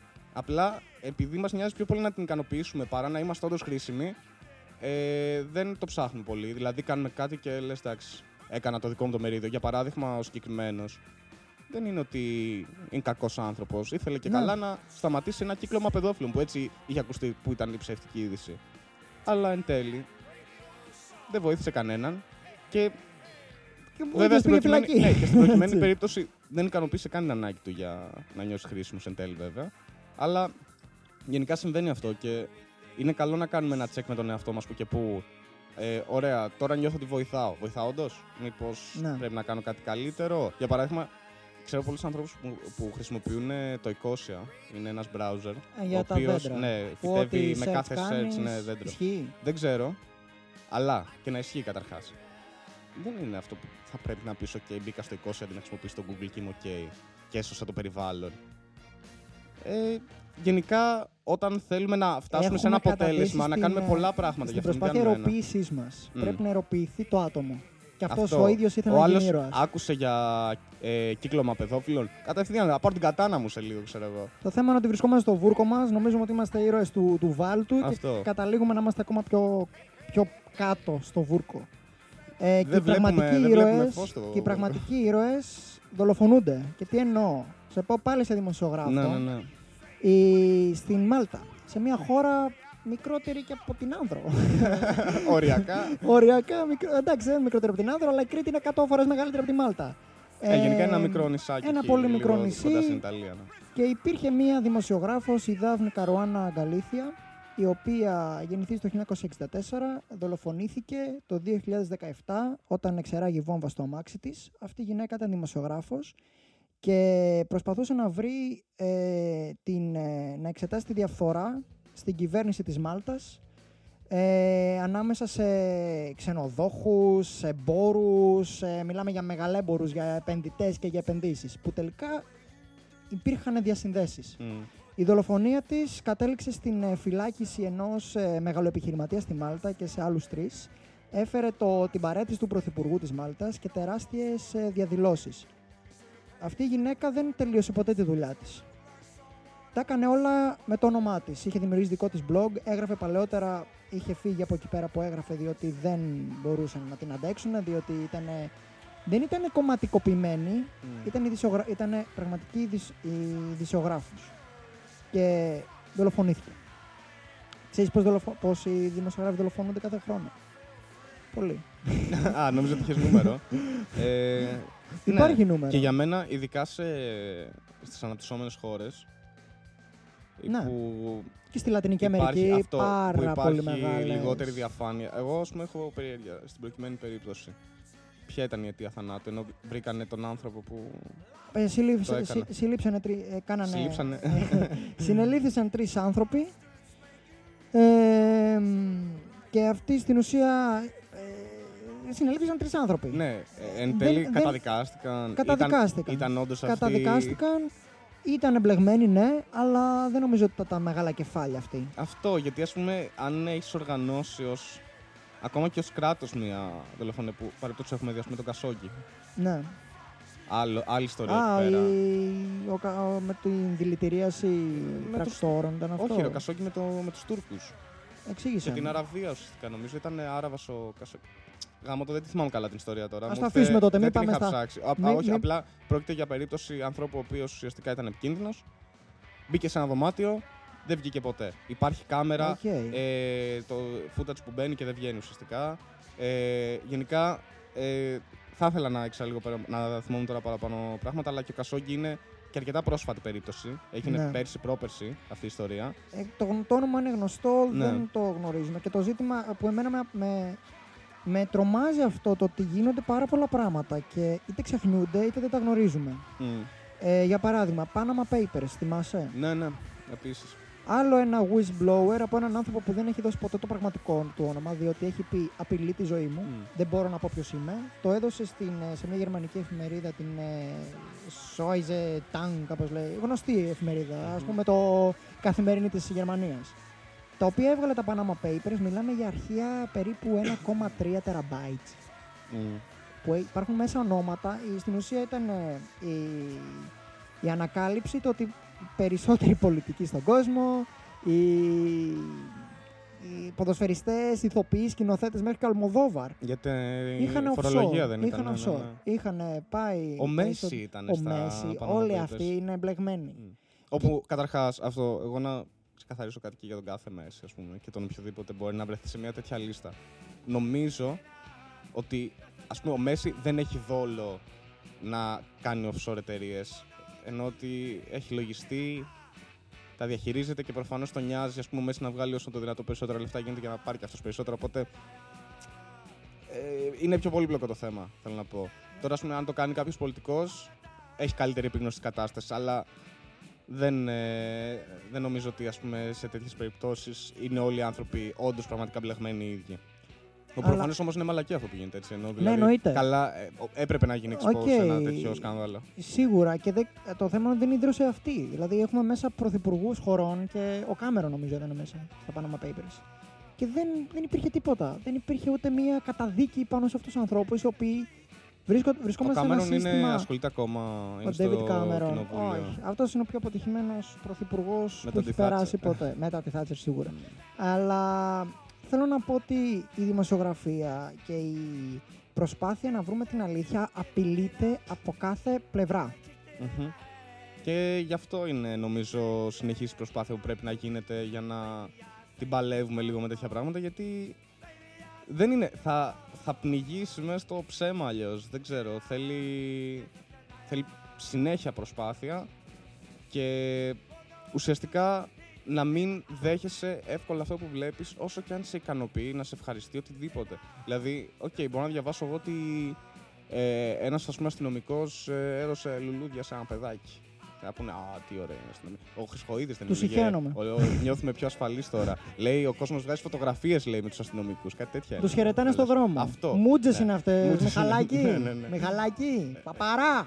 Συγγνώμη. όπα, όπα, όπα. Όχι, δεν είπα κάτι. Όλη η Ελλάδα τον βρίζει. Δεν είπα, δεν δυσφήμισα. Παπάρι τον είπα. Θα κάνει μήνυση όλη την Είδες Ελλάδα, που ο θα κάνει. Λοβέρδο θέλει να πλακώσει τον Τζίπρα στις μπουνιές; Πούτσα μου Λοβέρδο, ε, φίλε. Ε, Άκατα έγραψε αυτό, βιβλίο. το Λοβέρδο. Το οποίο περιγράφει την ψυχοσύνθεση του, όπου προσπαθούσε, λέει, να πιάσει τον Τζίπρα και να του χώσει, να του σπάσει τη μύτη. Επειδή λέει τον Θα κατηγόρησε. τον, έκανε, θα τον έκανε ακόμα πιο cool τον Αλέξη, πες το έτσι. Ισχύει, ρε φίλε. Να τον βγάζανε εκεί πέρα από το κοινοβούλιο. Γι' αυτό σου λέω, Μπάντας. παιδιά, δεν είμαστε, είμαστε εδώ, είναι Βαλκάνια. Γουστάρουμε εδώ πέρα. Ακούμε Μπρέγκοβιτ και Γαλάνη. Και πλακωνόμαστε μετά. Εννοείται. Ε, μ, τι Λοιπόν, άλλο νομίζω να πούμε; έχεις ε, θες κάτι άλλο να πεις; Γενικά, εγώ καταρχάς ε, ένιωθα φουλά αγχωμένο για την εκπομπή. Γιατί όταν προσπαθείς να καλύψει τα fake news, πρέπει αυτό που θα πεις να είναι 100% αληθέ. Γιατί αλλιώς ο άλλος μπορεί να πιαστεί και μετά να βγάλει οτιδήποτε θα πεις ψεύτικο. Ναι. Όπως έδωσε και σαν παράδειγμα και ο Σπύρος στη συνέντευξη με, με το Press Project που είχαν κάνει μια λάθος μετάφραση. Ναι, μια, Όπου- λα- μια μετάφραση, Μισό, παιδιά. ναι, ένα μεταφραστικό όπου λάθος. Εκεί τι κάνεις; Δεν χρειάζεται να κάνεις ολόκληρο λάθος και να κάνεις κολλάω τον Εννοείται. άλλον. Εκεί του το λες να το διορθώσει. Ακριβώς. Γιατί δεν λέμε ούτε να μείνει το λάθος, Εννοείται. αλλά ούτε και να κάνεις πόλεμο στον άλλον και να βγάλεις ουσιαστικά όλο το άρθρο σκάρτο επειδή έκανε ένα λάθος στη μετάφραση. Συμφωνώ απολύτως. Ε, να τελειώσουμε άρα την εκπομπή. Μμμ. Ε, πριν, πριν, πριν, πριν ως, μία, ως έναν επίλογο, θα Mm. ήθελα να διαβάσω ένα πολύ μικρό αποσπασματάκι από αυτό ναι, το ναι, ναι. βιβλίο το μου, πολύ απλό. Μου έλειψαν Οδυσσέα τα. Σ' αρέσουν αυτά διαβάσματα τα στο τέλη, τα τέλος, ωραία, ναι. τα επί, επίλογοι που συγκινεί το κόσμο. ε, μόνο η μάνα μου συγκινείται. Ε, λοιπόν, είναι Κάτι από είναι ένα αυτό. πολύ μικρό βιβλίο, «Η φάρμα των ζώων», πασίγνωστο. Στην ουσία είναι μια λιγορία για το πώς η Οκτωβριανή Επανάσταση στη Ρωσία, ενώ ο Όργουελ ήταν σοσιαλιστής, αλλά ήταν σφόδρα αντισ- αντισταλινιστής. Μμ. Ε, γενικά δεν ήταν, ήταν δημοκράτης και ήθελε να δημοσιογράφος στο BBC πήγε στην Καταλωνία, ε, πήγε, συγγνώμη, πήγε στην Ισπανία ένα μήνα αφού που παντρεύτηκε. Εντάξει, Για να- Καταλωνία στη Ισπανία. Ναι, ρε παιδί μου, αλλά πήγε γενικά στην Ισπανία για τον Ισπανικό εμφύλιο Οκ, για να οκ. δει από κοντά και πολέμησε στο πλάι των Ρεπουμπλικάνων. Έφαγε σφαίρα από φασίστα στο λαιμό, πήγε να πεθάνει. Όταν κερδίσανε οι... κάποιες περιοχές οι αριστεροί στην Καταλωνία αυτό, οι, οι κομμουνιστές, Μμ. αυτός επειδή ήταν τροτσκιστής, κυνηγήθηκε μαζί με τους αναρχικούς, έφυγε στην Αγγλία πάλι πίσω. Εκεί κατάλαβε, λέει, Μαλάκα, τι γίνεται στον κόσμο. Δηλαδή, πολεμάμε για ένα ιδεώδες όλοι μαζί για τη δημοκρατία, για την ελευθερία, για την ισότητα, για τη δικαιοσύνη. Και, και τρώμε σφαίρες από φασίστες και μετά μας κυνηγάνε οι ίδιοι άνθρωποι που πολεμήσαμε μαζί. Πριν από όλα αυτά, αυτός ο άνθρωπος είχε ζήσει στο Παρίσι μαζί με αλήτες και ρέμπελους και στους δρόμους του Παρισιού και, και έγραψε περιπλανόμενοι στο Παρίσι και στο Λονδίνο ένα βιβλίο στο οποίο περιγράφει πώς ζουν οι φτωχοί. Μετά πήγε ως δημοσιογράφος όλα αυτά. Ε, ζούσε πανφτωχά, γιατί δεν είχε χρήματα, δεν έβγαζε λεφτά από τίποτα. Και μετά πήγε στο, στο Wigan στη Βόρεια Αγγλία, αφού του ζητήθηκε, για να γράψει το πώς ζουν οι ανθρακορίχοι εκεί πέρα. Μμ. Πήγε να φάει ξύλο σε pub. Ε, ο κόσμος τελικά τον αγάπησε. Δεν βαρύθηκε ποτέ. Έγραψε το 1984 που είναι το, το σημαντικότερο ίσως βιβλίο, βιβλίο Εγώ του 20ου αυτό αιώνα. Θα σου έλεγα γενικά και όποιος δεν ξέρει τη φάρμα του ζώων που είναι και αρκετά γνωστό, υπάρχει και το 1984 Ναι. που το έγραψε το 48. Το 1948 και πέθανε Ναι. ένα χρόνο μετά. Και όποιος διαβάσει το 84 γενικά ίσ- είναι από τα πιο διαχρονικά βιβλία που έχουν γραφτεί. Και είναι κακό να είναι διαχρονικό Είναι το συγκεκριμένο απίστευτα το ότι βιβλίο. βγήκε σωστό σε Είναι όλα. πολύ Δεν, κακό. δεν, δεν, δεν μπορώ να το πιστέψω. Το Υπουργείο εννοείται το οποίο διαχειριζόταν τα νέα, ε, λεγόταν Υπουργείο Αλήθειας. Μμ. 2 και 2 sont 5. Πλέον έχουμε. Υπάρχουν. Όχι πλέον. Βασικά υπήρχαν υπουργεία προπαγάνδας. Ναι, ναι, ναι, εννοείται. Και στη Χούντα εδώ πέρα Ναι. και στη ναζιστική Γερμανία, Γκέμπελς. Αυτό, εμένα εκεί πήγε το Ρίξε μυαλό μου. λάσπη, όλο και κάτι θα μείνει. Μμ. Και το βιβλίο το «Η φάρμα των ζώων» είναι απλά μια λιγορία, αλλά δείχνει τον τρόπο με τον οποίο η εξουσία διατηρείται και η εξουσία διατηρείται εννοείται με fake news. Μμ. Και ένας δημοσιογράφος σαν τον Orwell, που μακάρι όλοι οι δημοσιογράφοι να ήταν σαν κι αυτόν, μακάρι όλοι οι άνθρωποι να είμαστε σαν κι αυτόν, ο οποίος ενημερωνόταν και πήγαινε να δει από κοντά τι γίνεται και έγραφε τις εμπειρίες του, γράφει αυτό. Ε, λοιπόν, διαβάζω. Ο Σκούιλερ είναι ο, ένα, ο, ο άνθρωπος ο οποίος έκανε προ- το γουρούνι, το οποίο έκανε προπαγάνδα στη φάρμα των ζώων για να διατηρήσει οτιδήποτε υποψίες είχαν τα ζώα τα άλλα, ότι κάτι δεν πάει καλά με τα γουρούνια, ρε παιδί μου. Γιατί τα γουρούνια λέγανε όλοι είμαστε ίσοι, αλλά τα γουρούνια ήταν λιγάκι πιο Μμ. ή πιο ανώτερα από τα άλλα. Ο Σκούλερ ήταν ο προπαγανδιστής. Και πήγε μια μέρα και τους λέει, που είχε δημιουργηθεί ένα θέμα εκεί πέρα, και λέει: Ο Σκούλερ έκανε ένα γύρο στο αγρόκτημα και καθησύχασε τα ζώα. Τους διαβεβαίωσε ότι δεν υπήρξε ποτέ, ούτε είχε καν προταθεί καμία απόφαση εναντίον των εμπορικών συναλλαγών και της χρησιμοποίησης χρημάτων. Αυτό ήταν μια καθαρή φαντασία. Πιθανότατα μία από τις ψευτιές που κυκλοφόρησε ο Snowball. Όπου Snowball Τρότσκι. για την ιστορία Οκ. εκδιώχθηκε από το κτήμα, σαν τον Τρότσκι που εκδιώχθηκε από τη Ρωσία. Μερικά ζώα εξακολουθούσαν να αμφιβάλλουν κάπως, αλλά ο Σκούιλερ τα ρώτησε με πονηριά. Είστε βέβαιοι ότι δεν είδατε στον ύπνο σας κάτι τέτοιο σύντροφοι; Είναι γραμμένο πουθενά τίποτα τέτοιο; Και εφόσον βέβαια ήταν αλήθεια ότι δεν υπήρχε γραμμένο πουθενά τίποτε παρόμοιο, τα ζώα έμειναν ευτυχισμένα με την εντύπωση ότι έκαναν λάθος. Μμ. Και το ζήτημα είναι αυτό, ότι ποτέ δεν ψάχνουμε πού βρίσκεται αυτό το γραμμένο. Είναι καθυσυχαστικό ρε. εσύ. Πάρα πολύ. Είναι πάρα πολύ καθυσυχαστικό. Δηλαδή, όταν ε, μπαίνει στη διαδικασία να σκεφτείς, OK, γι' αυτό πρέπει να παλέψω ή όχι. Το να παλέψω θέλει προσπάθεια και πρέπει να έχεις ένα αρκετά δυνατό κίνητρο από πίσω. Άμα έχεις και κάποιον από πάνω σε χαϊδεύει και να σου λέει ότι εντάξει, όλα καλά. Ναι. Ε, και το μεταξύ, συζητάμε σε όλα αυτά Μας τα πράγματα. καθησυχάζουν Ναι. καθημερινά. Αυτό είναι το Συζητάμε ζήτημα. όλα αυτά τα πράγματα, ρε παιδί μου, και είναι σε φάση λες: Εντάξει, πάμε να σκοθούμε να κάνουμε την επανάστασή μας. Δεν χρειάζεται να το κάνεις με το να βγεις απαραίτητα στο δρόμο. Μπορείς και καθημερινά. Μην κάνεις, ε, μην πατήσεις σε clickbait τίτλο. Ε, Διασταύρωσε τις πηγές Δι- σου. ακριβώς. Πάντα. Ό,τι θέλεις να πεις, δεν άμα ισχύει. Το παραμικρό. Το παραμικρό, παιδιά. Βρες ορισμένα site τα οποία όχι να τα ακολουθείς τυφλά, αλλά να ξέρεις ότι εκεί πέρα η πλειονότητα των ειδήσεων θα, είναι, θα ανταποκρίνεται στην αλήθεια. Είναι τέτοια μικρά πράγματα όπου σιγά σιγά ε, περιτριγυρίζεις ουσιαστικά τον εαυτό σου από την αλήθεια και δεν κάθεσαι να ζεις το δικό σου το ψέμα, από το οποίο μετά είναι και πολύ δύσκολο να ξεφύγεις. Δηλαδή, οι άνθρωποι οι οποίοι έχουν, θα δουν κυρίως τηλεόραση, θα διαβάσουν τα Newsit και Newsbomb και τις μαλακίες, έχουν ναι, ρε ναι. παιδί μου μια συγκεκριμένη αντίληψη και είναι ακριβώς αυτό που τους έχουν περάσει. Και το ζήτημα είναι ε, που το λέει και στο κοινωνικό δίλημα μια τύψα που μιλάει. Πρέπει να γίνουμε exposed και στους αντιπάλους μας. Δηλαδή, μην διαβάζουμε μόνο επειδή εγώ είμαι αριστερός, θα διαβάζω μόνο Ακριβώς, αριστερά. ακριβώς. Για να διασταυρώσουμε την αλήθεια, γιατί η αλήθεια είναι μία και να καταλάβουμε, να κατανοήσουμε την αλήθεια, πρέπει να ψάξουμε Α- σε ό,τι υπάρχει. Εννοείται πάντα έγκυρα. Γι' αυτό όχι, ξέρω εγώ, gossiptv.gr. Ναι, ναι. Μιλάω για έγκυρες εφημερίδες, για ακόμα και με εφημερίδες που Espresso, ας διαφωνούμε. πούμε. Ναι, συχαμένα πράγματα τώρα. Α, όχι, εγώ το έχω στις έγκυρες.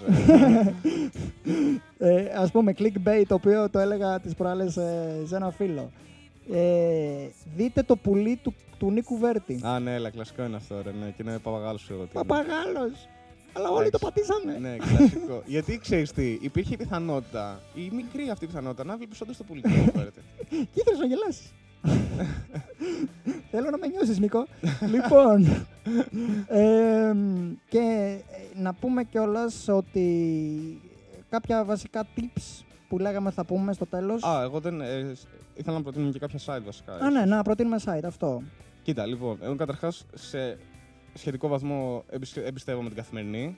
Η καθημερινή να σας πω εδώ πέρα Γράφει, έχει κάποια αρκετά ωραία που κείμενα. τη λένε καθαρματινή. Είναι καθαρματινή σε πολλές φορές. Αλλά δίνει τον ελεύθερο λόγο σε ανθρώπους οι οποίοι είναι και διαφορετικής άποψης. Εμένα αυτό, δηλαδή. Ε, θέλω την αντίθετη άποψη. Για παράδειγμα, είχα- είχα κάτσει και είχα δει τη συνέντευξη που είχε δώσει τότε ο Μπογδάνος, ο Μιχαλολιάκος στον Μπογδάνο. Ο καθένας σκουπίδι για το δικό του λόγο. Ε, Αλλά και εγώ διαφωνώ σε αυτό. αλλά κάτι τι εννοείς; Τους φασίστες δεν πρέπει να τους βγάζουμε στη Θα φόρα. σου πω. Ναι, όχι, όχι. Ναι, Κερδίζουν περισσότερο. Ναι, δεν ναι. μπορούν να μιλήσουν, δεν αλλά, μπορούν να ας σκεφτούν, πούμε, δεν θα όσον σε α- αφήσουν. Όσον αφορά τη Χρυσή Αυγή, ρε παιδί μου, ήθελα γενικά να ενημερωθώ. Είδα μετά και το ντοκιμαντέρ Γυναίκες της Χρυσής Αυγής. Για να δω λίγο, οκ, αυτοί οι άνθρωποι ας πούμε, που περιτριγυρίζουν τον εαυτό τους από τέτοιου είδους vibes, θα πω. ε, ρατσιστικά vibes, ναζιστικά vibes. Όποτε Ιδεολογία όποτε- θα το πω Ναι, εγώ. όπως θέλετε. Ε, εδώ είμαστε 2020, Οδυσσέα. Όλα είναι vibes, λοιπόν. και ρε παιδί μου, οκ, να δω λίγο τι σκέφτονται αυτοί οι άνθρωποι. Πιο, δηλαδή, Άλλο όμως ένα ντοκιμαντέρ. αλλά Το ναι, οποίο πλέον γνωρίζει την αλήθεια για αυτού τους και άλλη ανθρώπους. συνέντευξη. Εγώ, σου- ναι, ρε, αλλά. Και άλλο συνέντευξη ενώ εκολάπτεται το φίδι, ενώ ξέρεις ότι αυτή είναι ναι, ναι, στο 7-8%. όχι, τους έδωσε βήμα, τους έδωσε βήμα, Ακριβώς. δεν έπρεπε. Και ο Ε, Θοδωράκης, το Βρεστοδωράκη, είχε κάνει μεγάλο ατόπιμα. Ο οποίος σε καμία περίπτωση ένας πολύ καλός δημοσιογράφος. Τώρα βέβαια το χάσε με την πολιτική. Όταν μπαίνει η δημοσιογραφία, μ, γίνεται, ναι, ο ναι, δημοσιογράφος γίνεται δυστυχώς. βουλευτής. Αυτό, ο Έχει Θοδ- τελειώνει Ο Θοδωράκης δυστυχώς. ε, ήταν πολύ ψηλά πλέον με το ποτάμι. Ναι. Έχει Ο, οι χάσει πρωταγωνιστές, τις παιδιά, ήταν καταπληκτικοί. Είχε, έκανε έρευνα ο άνθρωπος. Για, Αλλά έκανε για ελληνικά ατόπιμα. δεδομένα, ειδικά ήταν εξαιρετική εκπομπή. Έκανε μεγάλο ατόπιμα που είχε καλέσει τον Μιχαλολιάκο στην εκπομπή σε Μμ. μια εποχή όπου η Χρυσή Αυγή ήταν στο... σε πολύ μεγάλα ποσοστά. Λες να μην το περίμεναν ή πίστευαν απλά ότι θα κάνει καλή είδηση; Πίστευαν ότι θα κάνει τηλεθέαση. Κατάλαβες αυτό είναι το ζήτημα. Εγώ, ας πούμε, την ε, συνέντευξη του Μπογδάνου την είδα κιόλας για να δω τον τρόπο που θα προσεγγίσει ο Μπογδάνος του Μιχαλουλιάκο. Και ήταν απογοητευτικός. Ε, του πήρε τον αέρα από την αρχή σχεδόν μέχρι το τέλος. Να αρχίσει να λέει και ο Μιχαλολιάκος πόσα χρωστάει ο Σκάι και τέτοια όταν του, τον Άντε, έκρασε. τέτοια. ακριβώς. Κλασικά, γιατί αυτό στρέφει την προσοχή Για- αλλού. Αυτό, ναι. Και παιδιά, όταν γίνεται ένα τέτοιο πράγμα, μην κοιτάτε αλλού. Οκ, ας πούμε, λέει εκεί πέρα ο Μιχαλολιάκος για αυτά που χρωστάει ο Sky. Οκ, κράτα το αυτό. Μπορεί να υπάρχει, τσεκάρε το να δεις τι παίζει. Αλλά δες και απ' την άλλη αυτά που λέει ο Μιχαλολιάκος και προσπαθεί να στρέψει την προσοχή του αλλού. Δηλαδή, Ή Δεν μη είναι τους ή το ένα ή βγάζεις, το άλλο. Μην τους βγάζεις, αποξένωσέ του. Γιατί είδαμε τι έγινε. Μμ. Τους βγάζαμε και μετά ερχόταν η Τατιάνα Στεφανίδου. Τάτι! ερχόταν μετά η ε, Τατιάνα τάτι, Στεφανίδου ε, και έλεγε, ξέρω εγώ, δείτε το νέο κορίτσι του Ηλία Κασιδιάρη και κοιτάξτε πόσο όμορφος είναι. ναι, με το ναι. τατού Εκεί τους. του κάνεις να φαίνονται άνθρωποι και δεν είναι Δεν άνθρωποι. είναι άνθρωποι, οπότε, είναι υπάνθρωποι, ναι, εκεί δεν τους κλείνεις. αξίζει να υπάρχουν στην τηλεόρασή μας, στα κανάλια μας και γενικά τα media και τα social media και όλα τα, τα δίκτυα τα οποία προ- προ- προσφέρουν μία τύπου ενημέρωση, γιατί, βασικά πληροφορία θα το πω, ενημέρωση γίνεται μετά και είναι δική μας ευθύνη άμα θα Μμ. γίνει ενημέρωση, ε, τέτοια πράγματα πρέπει να μην υπάρχουν στον χώρο της δημοκρατίας. Για την προστασία μας. Για κανέναν άλλο, για την προστασία της δημοκρατίας. Γιατί Γενικά είδαμε αυτό, τι έγινε. η- ο μεγαλύτερος κίνδυνος για τη δημοκρατία είναι οι άνθρωποι που δεν τη σέβονται. Ακριβώς. Γιατί αυτοί είναι- μπορούν να την εκμεταλλευτούν μέχρι το σημείο που τους βολεύει. Οπότε παλιότερα ήμουνα της λογικής ότι όχι, όλοι πρέπει να έχουν φωνή και ακόμα και η αντίθετη άποψη πρέπει να ακούγεται. Ναι, η αντίθετη άποψη μιλά μου λίγο για την οικονομία, ξέρω εγώ. Εντάξει, μπορώ να δεχτώ ότι άλλος θέλει την ελεύθερη αγορά. Τελείως. Οκ. Αν μου λες όμως, ας Άμα πούμε. όχι, δεν έχω ότι... θέμα με αυτό που, έ- που, δεν έχει, που έχει που γουστάρει την ελεύθερη αγορά, αρκεί να σέβεται την άλλη άποψη. Ακριβώς. Αρκεί να σέβεται τον Ακριβώς. άνθρωπο και επίσης υπάρχουν πάρα πολλοί φιλελεύθεροι που στα κοινωνικά πράγματα μπορούν να συμφωνήσουν 100% με μένα. Ναι, ναι. Το ότι διαφωνώ εγώ για τον τρόπο οργάνωσης της οικονομίας είναι διαφορετικό Να, πράγμα. καταρχάς, και, αυτό έχει γίνει και ένα, γουστάρω διάλογο. έχει ένα περίεργο μπλέξιμο τώρα στη δεξιά. Έχει τους παραδοσιακούς τους απλά που δεν έχουν ιδέα από τα οικονομικά και τέτοια και απλά ξέρω εγώ θέλουν, δεν θέλουν ξένους, δεν θέλουν το ένα το άλλο, δεν θέλουν αμβλώσει. Αλλά το κράτος είναι δυνατό στην οικονομία, δηλαδή οι καραμανλικοί. Ναι, ναι, ναι. Έχουν, ο Καραμαλής έκανε περισσότερες κρατικοποιήσεις από ότι ο Παπανδρέου.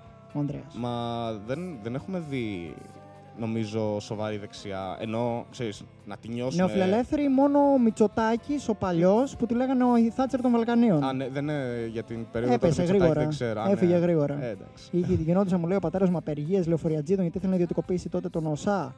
Γυμνοί λεωφοριατζίδε βγάζαν τον κόλλους κάμερε. σκηνικάρες! Σκηνικάρες! Αχ, μα κάνει να τα ξαναζήσουμε. Και όσο, να...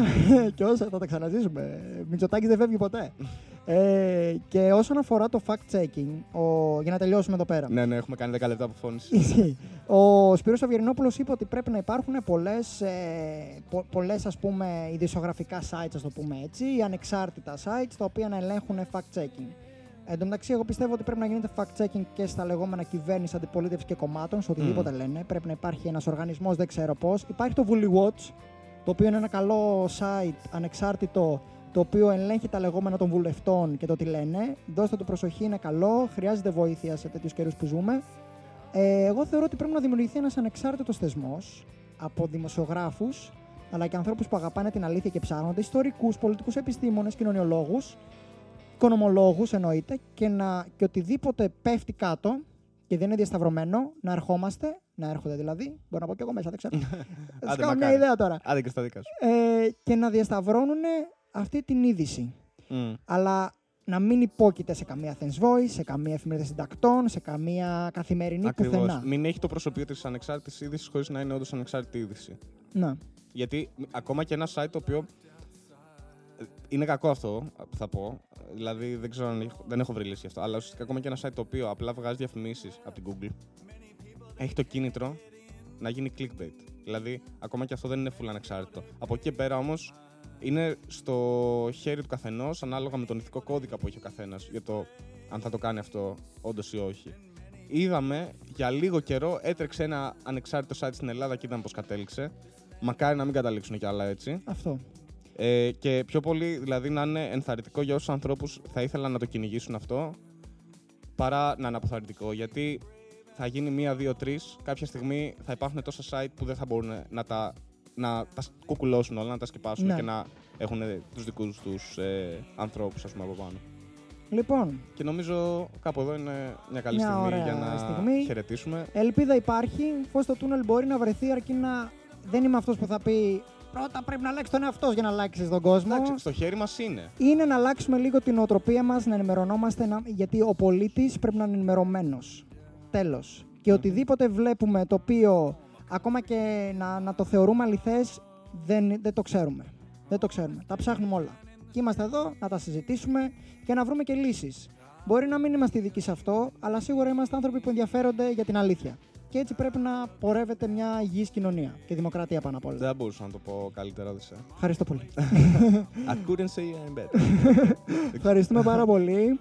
Τελευταία εκπομπή του χρόνου θα είναι σε λίγες μέρες. Α, μισό. special Reminder, guest. όποιος δεν έχει Μπράβο. βάλει τραγούδι στην playlist. Λοιπόν, έχουμε μία playlist, θα τη βρείτε στη σελίδα. Βάζετε τρία κομμάτια. 2020 Get Fact λέγεται η. η Όχι playlist. το 20, τα κομμάτια γενικά αγαπημένα Ναι. σας κομμάτια. Γενικά κομμάτια που μπορεί να σημαδέψουν τη χρονιά σου, οτιδήποτε. Ε, και μην ξεχάσετε. Και επίσης έχουμε εξαιρετικό καλεσμένο, καλεσμένη. Δεν το λέμε, δεν το αποκαλύπτω λέμε. τίποτα. Αυτό για να ανεβάσουμε και το hype σιγά σιγά τα αφήνουμε έτσι και Όντως, σε όντως. cliffhangers. Το 20 θα τελειώσει γαμάτα, όπως δεν του αξίζει, αλλά θα του γαμίσουμε. Είναι για, να, Συγγνώμη. είναι για να πάει καλά το 21. Ναι, εννοείται. Που δεν θα πάει, αλλά το βλέπουμε. Είμαστε ελπιδοφόροι. λοιπόν, The Adults are Talking. Ευχαριστώ, Νίκο μου. Bye. Τσαο. one click away. Gasoline and dirty